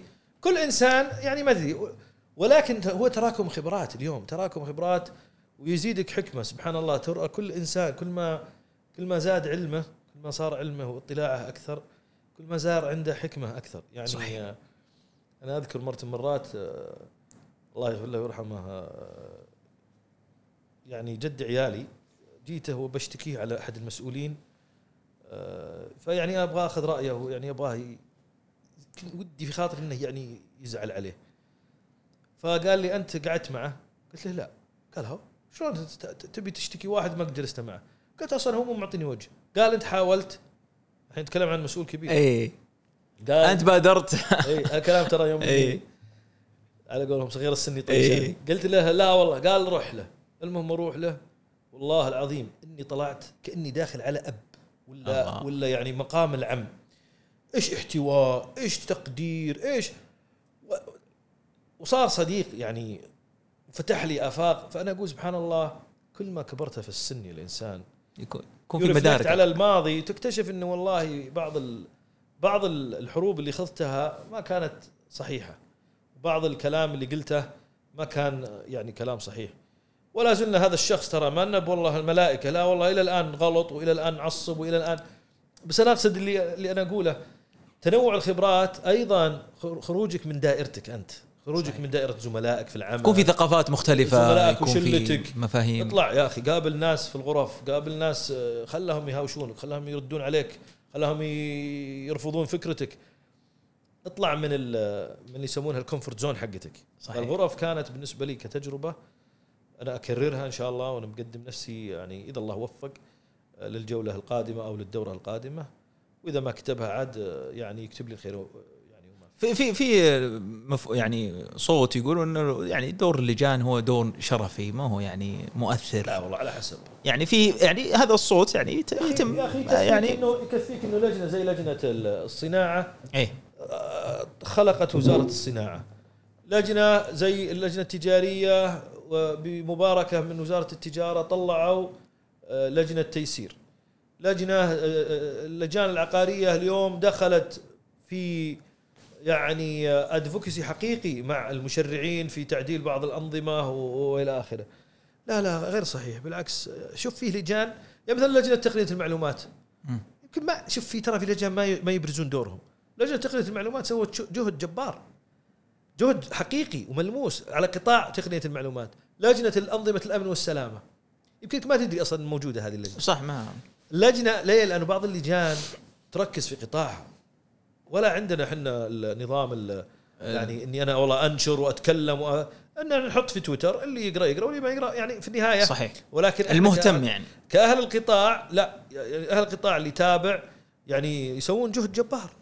اللجنة الزراعية لجنة الأمن الغذائي يعني لجان الغرفة قد نختلف أنا وياك أو أو مع بعض الإخوان في آه، ال- المخرجات على أي. سبيل المثال. بس أنا أرجع وأقول ترى لا تنسون يا جماعة اللجان عمرها أربع سنوات تبدأ بأشخاص ما يعرفون بعض ها وتنتهي إلى وتؤول إلى أشخاص جدد ما يعرفون بعض مرة ثانية. يعني بعضهم يمكن يتكرر ولكن أيضا فترة إنك تتعرف على ال- الطرف الآخر تحصر التحديات تخاطب المسؤولين تأخذ وقت. تاخذ وقت. فطبيعي بيكون فيه يعني في فجوات إيه. نوعا ما. هل هل ممكن التحسين؟ طبيعي ممكن التحسين. و و و و والتحسين قائم. يعني مثلا عندنا يعني صراحة اللجان أنا في وجهة نظري ويمكن أنا طبعا رأيي آه، ما يعجب الآخرين بس ورايي يعني مبني بعاطفة وحب لغرفة الرياض. آه، أنا أعتقد غرفة الرياض قاعدة تؤدي دور يعني حقيقي آه، بالإمكانيات والظروف اللي الآن متاحة لها. هل ممكن تتحسن غرفة؟ نعم. سؤال كيف تتحسن؟ أنا أعتقد لابد يكون في رفع مستوى الحوار مع الجهات الحكومية. آه، الحكومة قررت إنها تتعامل مع اتحاد الغرف كمظلة تنوب عن كل الغرف. نحترم هذا القرار. فلما نجي نتكلم بهالسياق يجب انه نقيم اتحاد الغرف ولا نقيم مثلا غرفه الرياض لأن غرفه الرياض إمكانياتها تقف عند, عند يعني الصلاحيات اللي عندها موجودة إلا أنها تتعدى ذلك وحتى إيه. المسؤولين يرحبون فيها ويعني بالعكس لها ثقل وكذا. ولكن أيضا يجب إنه يمكن يعني يعمل نوع من تطعيم شوي خلينا نقول الحوكمة بإنه الغرف الكبرى زي الرياض وجدة والشرقية يكون لها شوي يعني آه، طابع أقوى. تمكين يعني يكون في اكبر نعم في التعامل مع مع الجهات الحكومية. أت- أتوقع بعض يعني في ناس عندهم شغف خاصة الأعضاء اللجان تبغى تجده مندفع يعني. بس إنه يجي ويحصل في أمر الواقع في يتراجع. يعني ممكن وأنا اعرف أعرف رؤساء لجان يعني كرروا أنفسهم في لجانهم. ولا وصلوا لا ولا نصف اللي هم يعني يبغون آه، مو مو كسلا منهم ولا ضعف. إمكانيات وحدود و- والصلاحيات اللي موجودة اللي يستطيع أن يتخذ لكن أنا أعتقد إنه يعني جزاهم الله خير قدموا آه، شيء يشكرون عليه. يمكن هم ما يدرون عنه لكن في كثير من الآخرين اللي حولهم يعرفونه وشايفينه. جميل. أنت ذكرت أنه يعني صقل ال- ال- ال- الخبرات و وكذلك ال- المحطات اللي أنت انتقلت فيها. و- وتجربة أتوقع أن إن شاء الله الأثرية. أه، كان لك أه، و- أه، ما يتعلق في المركز الوطني للمنشآت العائلية أه، وكيف يعني الصناعة وهنا المركز ال- الوطني إيش ال- الخلطة هذه اللي اللي خلاك تروح أيضا كذلك لهذا المركز وأبغى أنا بعرف وش المركز أصلا يعني ممكن تع- تعطيني تعريف عنه لأن ما, ما عندي خلفية عنه طيب. ال- المركز الوطني للمنشآت العائلية هو مركز يعني أعيد إحياءه آه، في فترة يعني هو أنشئ في فترة من الزمن وثم أعيد إحياءه قريبا. ورأسه معالي الدكتور آه، غسان السليمان بتكليف من وز- وزير التجارة وقاد قاد المرحلة آه، الأولى فيه يعني قيادة موفقة. وانتهت الدورة قبل سنة تقريبا وجاني تواصل من أحد أعضاء ال- المجلس. فاتصل فيني قال لي عبد الله إحنا في المركز. أنا والله وقتها ما أعرف شو المركز. ونبيك يعني تجي معنا عضو مجلس إدارة. اعتذرت طبعا في البداية وأصر علي يعني مكالمة 45 دقيقة. وهذا مسؤولية وهذا دورك وأنت الآن. قلت له يا أخي أنا جيل يعني يعتبر جيل ثالث. يعني خذ واحد من الجيل الثاني يعني على الأقل عماني. مو هو قال لا إحنا نبغى لأنه في جيل ثاني وفي جيل ثالث. وأصر علي وقلت بستخير الله وبرجع لك ووافقت. المهم كنت معهم. ولا ولا أعرف وش الدور المناط بهم. بعدين عرفت إنه هم لا زالوا في البداية. ويبغون يشوفون بوصلتهم ويبغون يعني طلب منهم إنهم ينشؤون المركز. ولكن التحديات موجودة وواضحة. ففي أشياء هم بدأوا يشتغلون عليها. بكل اختصار المركز الوطني للمنشآت العائلية هو مركز حاضن لكل المنشآت العائلية اللي موجودة في المملكة. الصغيرة متناهية الصغر المتوسطة والكبيرة. ما في أي فرق بين أي شركة عائلية. لأنه دورهم ها هو ليس تمكين آه، آه، شركة مثلا الخريف العائلية. لا دورهم يبدأ في تثقيف الشركات العائلية على ما يخص مواضيع الحوكمة والتعامل مع مشاكل ال- الأسرة. طيب أو الموضوع الثاني ضمان استمرارية الشركات العائلية. والتحديات اللي تحصل فيها سواء كانت المالية أو القانونية أو الاجتماعية الأسرية. الموضوع الثالث التدريب وما يتعلق فيه آه، والى آخره والأمور الأخرى من من وعي وتدريب وإلى آخره. يعني يمكن نلخصها بهالشيء. جينا قلنا تعال مثلا على موضوع الحوكمة. لا تنسى أنه هم طبعا المركز قبلي أنا ما أنا ما لي فضل فيه. عملوا جولات كثيرة مع وزارة العدل فيما يخص تعديل أو آه، إدراج ميثاق العائلة ضمن عقد تأسيس الشركة والعقود الرئيسية. فهذا طبعا بعد ما صار في تعديل في آه، في العقود الخاصة بالشركات نظام العقود سمح بأنك تدرج الميثاق العائلة من ضمن عقد آه، الشركة. فهذا هذا ضمن إنه لما الشركات تعمل ميثاق يكون ملزم على على العائلة. هذا طبعا نقلة نوعية غير طبيعية في آه، في تاريخ النظام. يكون خارطة طريق موجودة من عقد التأسيس. إي نعم ولا وهو ترى على فكرة في خارطة ال- القضاء السعودي إنه. إنه الميثاق يكون آه، معترف فيه ويطبق وملزم في حال طبعا اتفقوا عليه الشركاء قبل. هذا واحد. اثنين أيضا موضوع التحكيم آه، يعني المركز يلعب دور أو سيلعب دور في آه، قضايا التحكيم ال- ال- الخصوم في الشركات ال- العائلية. فبالتالي يكون يعني خلينا نقول خط دفاع أول بدل ما توصل العائلة إلى مرحلة القضاء يعني المرحلة النهائية. لا يكون فيه لجنة داخل المركز متعلقة بالتحكيم لمشاكل عائلية آه، موجودة. أوكي؟ وهذا الجزء الثاني.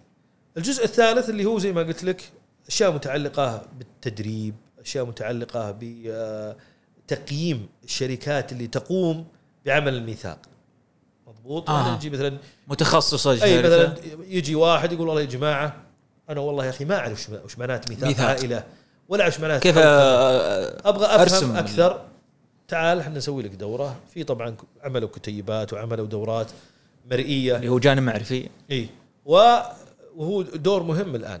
صحيح. الموضوع الآخر ال- ال- اللي هو يا طويل العمر إحنا قاعدين نتكلم فيه مثلا. أعطيك مثال. اليوم البنوك حصل سابقة في المملكة وكثير يعرفها طبعا.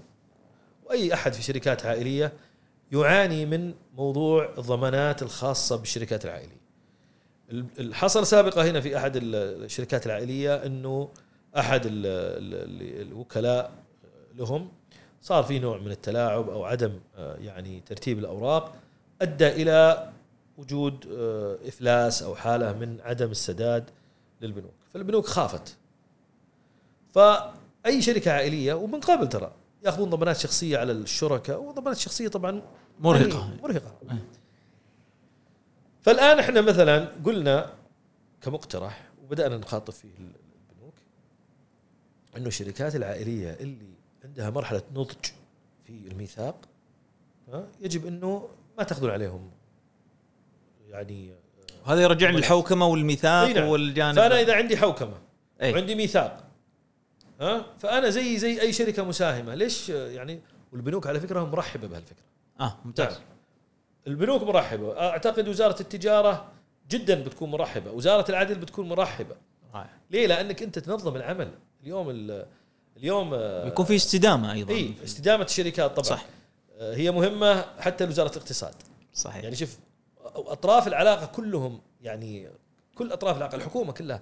وعلى فكرة ترى يعني حتى على مستوى الحكومة مهم بالنسبة لها إنه شركات الكيانات العائلية آه، بالذات الكبار لأنه موضوع- حساس. إيه. يعني هو في عدد كبير من ال- الموظفين في هذه الشركات وعدد كبير من الشركات اللي خارج منظومة الشركة العائليه هذه تعتمد بطريقة غير مباشرة على على هذه الشركات. الشركات. وحصل طبعا إنه بعض بعض الشركات العائلية آه، مع توارث الأجيال أصبح فيها نوع من الإشكال ونوع من المشاكل.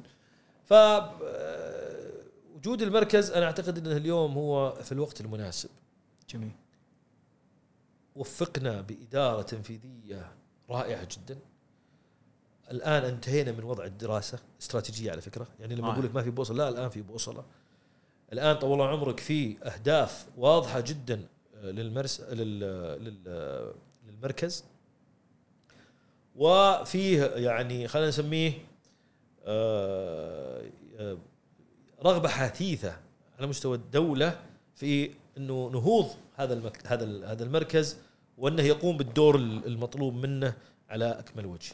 وأنا أقول لك على مستوانا إحنا كشركة عائلية يعني إحنا حتى يعني من- قبل المركز أدركنا أهمية وجود حوكمة.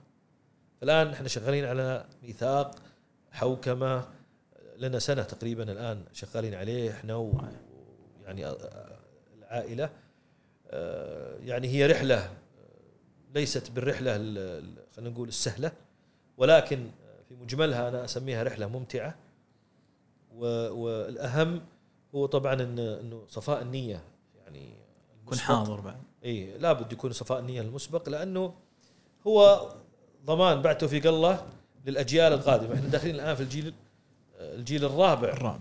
يعني تعدينا الجيل الثالث. الآن مثلا أنا الأبناء عندي الآن في الجامعة. فبالتالي خلاص كلها غمض فتح ويسرع على الحيين. صحيح. أصبحوا جاهزين للعمل في الشركة. عاد إنهم يشتغلون ولا ما يشتغلون هذا موضوع هذا لا موضوع عرفت قصدي أنت؟ بس يكونون جاهزين للعمل في في الشركة العائلية.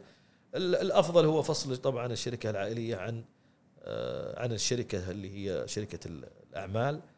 ويمكن هذا نموذج إحنا رأيناه في أوروبا والشركات القديمة. اللي هو بنش مارك في موجود. إي طبعا في. شركات كثيرة في خارج المملكة في أوروبا حتى داخل ال- اللي هم يفصلون الشركة العائلية عن شركات الأعمال آه، فصل تام. ويكون آه، يعني الشركة العائلية هي عبارة عن مستثمر في هذه الشركات. طبعا وجود أيضا الشركات ال- اللي تطرح في سوق الأسهم هذه برضو تضمن استمرارية الشركات العائليه انه يكون فيه نظام الحوكمة واضح نظام مجلس الإدارة يعني مبني على حوكمة معينة وعلى أنظمة واضحة. فبالتالي يعني ضمان استمرار أمر أمر مهم. الشركات العالية فيها تقبل للم... لل- للمركز الوطني يعني فيه اندماج إي والله. فيه آه اي اللي اللي يعني- يدري عننا اي على طول آه، فجأة يعني خلاص مجرد ما درى هل المركز يذهب أيضا يعرف ب- اي في المركز شوف المركز الآن مقر المركز توهم ماخذين مقر يعني كان المركز ترى مسكين يعاني من التجهيزات. إيه. الآن المركز آه، أعطوهم اتحاد الرياض اتحاد شو اسمه اتحاد الغرف الغرف أعطوهم اتحاد الغرف إيه. السعودي مقر. رائع هذا واحد. لكن هم طول السنة اللي فاتت وهم يتنقلون بين الغرف. آه. فراحوا عملوا ندوات ومحاضرات. للتعريف بالمركز. بالتعريف بالمركز أو بموضوع معين. موضوع آه. الحوكمة موضوع الميثاق موضوع ال family dispute اللي, اللي هو المبادرات اللي المشاكل نتجت من, من إي نعم. آه، راحوا آه، أظني راحوا للقصيم راحوا بريدة ول- غرفة بريدة وغرفة الرس وراحوا لغرفة آه، الأحساء وغرفة آه، الخب الشرقية. راحوا طول عمرك مكة جدة الرياض. آه، يعني هذول تقريبا اللي تحضرني اظني المدينة المنورة بعد. هذه كلها العام الماضي. سووا دورات سووا وسووا كتيبات. يعني شغل صراحة يعني يشكرون عليه. يعني مفهوم من حجم إيه. الإمكانيات اللي عندهم بس إيه.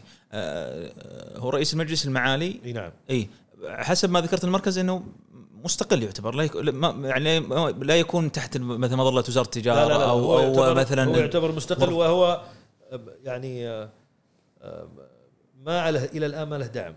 يعني الدعم كميزانية معينة الدعم مننا. إحنا كأعضاء. أي. إحنا اللي ندعم إحنا اللي ندعم المركز.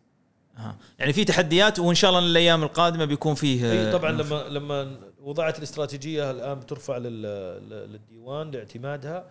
إذا اعتمدها الديوان طبعا إحنا طالبين ميزانية لل- للمركز. فإذا إذا تحققت الميزانية المركز بيطير يعني بإذن الله في السماء في أسرع وقت لأنه في يعني مثلا دور ال- ال- الغرف آه، غرف التجارة أو غرفة غرفة غرفة الرياض أو الغرف التجارية آه، هل ممكن تحل مكان المركز كان مفهوم الشركات العائلية؟ يعني الشركات العائلية كلها تنصب في مثلا في الغرف التجارية كمظلة كان أول كان في لجان الشركات العائلية أي. من أول لكن آه، أنا أعتقد الاثنين يلعبون دور. تكامل يعني مكان نعم يعني هم وجهين لعملة واحدة. اليوم خلينا ناخذ المركز على مستوى المملكة العربية السعودية كلها. هو هو هو ممكن للشركات العائلية بشكل عام. آه، والغرف تعمل نوع من الفيدنج لل- للمركز مستقبلا في الشركات العائلية المنضمة له. العكس أنه المركز يعطي أيضا فيدباك للغرف فيما يخص المعلومات، التطور، تطور في الأنظمة، تطور في القوانين، الممارسات ال- ال- الناجحة خارج المملكة أو أو أو في الخليج أو داخل المملكة والممارسات الخاطئة وكيف نقدر نتجنب حدوثها يعني عندنا. فهم الاثنين مهمين البعض طبعا المركز لا أنا في وجهة نظري المركز يمكن أكبر في شمول يعني. المستقبل أتمنى أنه يكون أشمل وأكبر من من من وضعه الحالي لأنه مهم بالنسبة للمملكة لأنه طبيعتنا إحنا شركات عائلية أغلبها. يعني المملكه إيه. أظني ترى في إحصائية أعتقد إنها يعني تميل إلى الدقة ترى 88% من الشركات اللي في المملكة عائلية. ترى startup اللي الحين يسوي لك قهوة ولا يسوي لك مد- ترى شركة عائلية. في الأصل يعني مفهوم يعني إيه. كمفهوم يعني لو صح. لو إيه. لو رجعنا للمفهوم يعني أي شركة أو مؤسسة فردية أو حتى يعني لمجموعة شركاء لو واحد منهم توفى يعني فجأة لا قدر الله آلت لمن؟ لورثته اللي ورثته. بالتالي أصبحت شركة شركة عائليه جميل. ذكرت أنت خصائص أنت الجيل الثالث والجيل الثاني والرابع أنت من يعني من خلال نظرتك هل لكل جيل له خصائص معينة؟ يعني أنت وش ال- وش الشيء اللي يميز وش الشيء المتعب وش ال وال- وتقول والله هذه رسالة للجيل الرابع انك يعني في جيل قبلك ثالث وثاني يعني أنت والله شوف أنا يعني أنا بتكلم عن من سبقني يعني الله إيه. يغفر لهم ويرحمهم جدي أسس تعب رجل عصامي ومعه بعدين يعني في فترة أخرى والدي الله يرحمه وعمي الله يرحمه عبد الرحمن وتعبوا في بناء مع عماني الباقين اللي اللي حيين الله يحفظهم. فالجيل الأول اندمج اللي هو الوالد جدي اندمج مع الجيل الثاني اللي هو أبنائه نعم. في البناء. وتعبوا. بعدين توفى الله يرحمه جدي الجيل الثاني نقل البناء من البناء البسيط إلى الضخم المنظم. واضح؟ فلهم فضل بعد الله سبحانه وتعالى علينا إحنا كجيل ثالث إنه اليوم إحنا أنت جيت استلمت شيء حتى في عهدهم كان سابق لأوانه. فهذا يعني فضل الله علينا. طيب. ممكن لو جينا فكرنا في وش هي مسائل النجاح في هذيك الوقت. أنا أعتقد لو لو فسرتها أنا ترجمتي الخاصة جدي الله يرحمه كان عنده بعد نظر كان حريص على تعليم أبنائه. فالوالد الله يرحمه وعماني تعلموا لدرجة إنه تعلموا خارج المملكة. يعني أنا والدي الله يرحمه درس في مصر المتوسط في فترة أظني الخمسينات والستينات أو حولها. آه، يعني عماني الباقيين درسوا خارج المملكة في أمريكا. فهذه أعتقد أول شيء تحسب. الشيء الثاني جدي الله يرحمه كان معروف بالبر. يعني بره في إخوانه وأخواته والقرايب وإحنا عشنا وتربينا على هالشيء. آه، وهذه الخصال يعني الحسنة اللي يج- يجب أنها توارث وتورث. أنا دائما أقول ال- الورث الحقيقي تراه آه، هو الأفعال الطيبة والسمعة. ليش؟ لانها هي اللي تبان للناس. صحيح. ما حد يعرف وش رصيدك اللي ورثته في البنك. ولا حد يمكن القليل يهتم ها؟ يعني القليل ال- ال- الجشع خلينا نقول اي الملقوف. اي لكن اللي الورث الحقيقي لك يا الإنسان هو سمعته صحيح.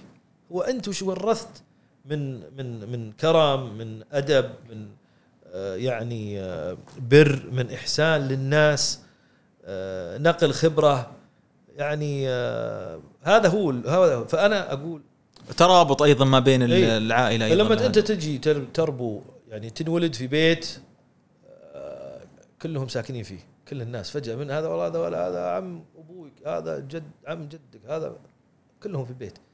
ومن تكبر على إنه لا إحنا مع بعض إحنا طول الوقت مع بعض. آه، لا تقول هذا حلالنا كلنا هذا شغلنا كلنا. يعني آه، نون الجمع هذه مهمة. اي آه، وأيضا يا أخي احترام كانوا دائما يعني الله يرحم عمي عبد الرحمن كان دائما يقول ترى آه، الأولوية دائما للنساء. حريمنا. يعني لا عمرك تقول لي حق قدام الحريم. أنت الحرمة أمك عمتك خالتك هذول اللي لهم حق. فأنت تتربى على على هذا المفهوم وعلى تتربى أنت على قيم. و- و- والنجاح تراه بالقيم. لأنه الذكاء ترى تقدر تجيب الذكي وتشغله عندك. فهمت قصدي؟ صحيح. بس ما تقدر تشتري قيمة. ما تقدر تجيب واحد عشان يقال عنك إنك والله صادق. فهمت قصدي أنت؟ صحيح. ولا والله علاقتك مع المزارعين في يوم من الأيام يعني المزارعين صح إنك تربحت من وراهم آه، مو بعدين تجي تقول والله يا أخي ما دفعوا لي. طيب في بعض الناس ما صار لهم ظروف. ظروفهم ما سمحت لهم. تروح يعني تنهي حياتها الناس ولا لا؟ تسامح زين والحمد لله رزقنا الله منكم. ومن غيركم. وعفى الله عما سلف. ديون معدومة. وش نسوي؟ شكوى الله فهمت قصدي؟ أي. هذا طبعا الكلام أول. فأنا أعتقد يمكن هذه يمكن الأشياء ال- البركة اللي مهمة للإنسان ينميها في عياله في, في يعني أشياء تتوارث اللي هي الأجيال اللي- القيم اللي هي القيم. الصدق الإخلاص البر حسن. الخلق آه، البر احترام الكبير احترام ال ال ال يعني المرأة في العائلة وتقديرها إعطائها يعني حقها. الأولوية بالضبط. هذه أنا أشوفها يعني من ال- ال- الأساسيات اللي تخلي الإنسان ينمو الناس ترى شوف اليوم في مفهوم نسمعه في كل شركات بيئة العمل صح ولا لا؟ صحيح ألا تعتقد إنه أخلاقك أنت كرب العمل أو كصاحب العمل أو كرئيس في العمل هي جزء من بيئة العمل؟ في ناس كثير طلعوا من شركاتهم والله يا أخي مديري قليل الأدب. والله يا أخي أنا زميلي في العمل آه، يعني مثلا يقول كلام ما هو ما هو طيب. ليه؟ لأنه أنت خلقت بيئة سيئة. حتى لو حطيت لهم رواتب وحطيت لهم طول عمرك بلياردو وحطيتها مثل الشركات. ترفيه هذه. ترفيه. الأخير ها ترى يعني برضو إنسان كرامته يعني تسوى شيء واجد. صحيح. فهمت قصدي أنت؟ حافظ على كرامة الناس. فهي أكثر أكثر حرصا أيضا في الشركات العائلية لأن يقول هذه شركتي يعني ما هو مثل يعني شركات والله لا بعد هذه أيضا بعد تعطيها اكسترا شوي بعد. شوف أنا شفت رؤساء تنفيذيين لكبرى شركات المملكة. أبشرك حنا عندنا خامات راقية. بعضهم صار وزراء الآن.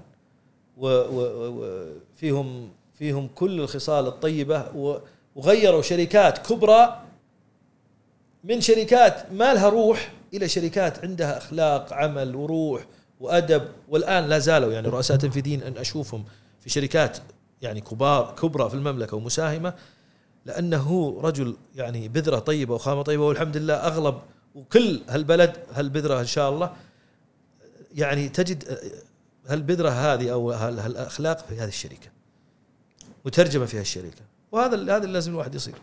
ولا العلم تراها عند الصالح والطالح. أه، تخشى على الجيل الرابع من حاجات يعني من خلال تنبؤاتك خلال المستقبل. أتكلم في الشركات العائلية هل هناك في شيء تخشاه؟ أبو إبراهيم. والله شوف من زرع حصد.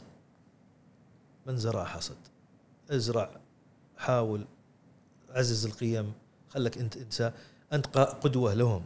أنت ك يعني كفرد الجيل الرابع أو الخامس أو أي أحد. ها في الأخير أنا بعمل باللي أمرت به من الله سبحانه وتعالى في تربيتي في آه، زرع الثقة في أبنائي في آه، مشاركتهم في آرائهم وإلى آخره. ولكن أيضا في الاخير بتوكل على الله سبحانه وتعالى. يعني آه، فبالتالي أنت تزرع من ما, ما تزرعه ستحصد ستحصد ان أحسنت لنفسك؟ أحسنت للآخرين؟ ترى عيالك بيحسنون لك وبيحسنون في حياتهم في مستقبلهم في أعطيته فرصة الآن للجيل الرابع. بديتوا يعني ولا ولا لسه. يعني باقي يعني؟ اللي اللي تخرجوا منه في الجيل الرابع آه الله يجزي الدولة خير ضفتهم. إحنا طبعا إبراهيم موجود ونضب يعني مشاريع يعني نشوف مشاريع مشاريع ال PIF الله يعني يزيدنا لنا في هالبلد. أي والله في في يعني أنا لاحظت إنهم ولله الحمد ما هم بحاجتنا. فهمت؟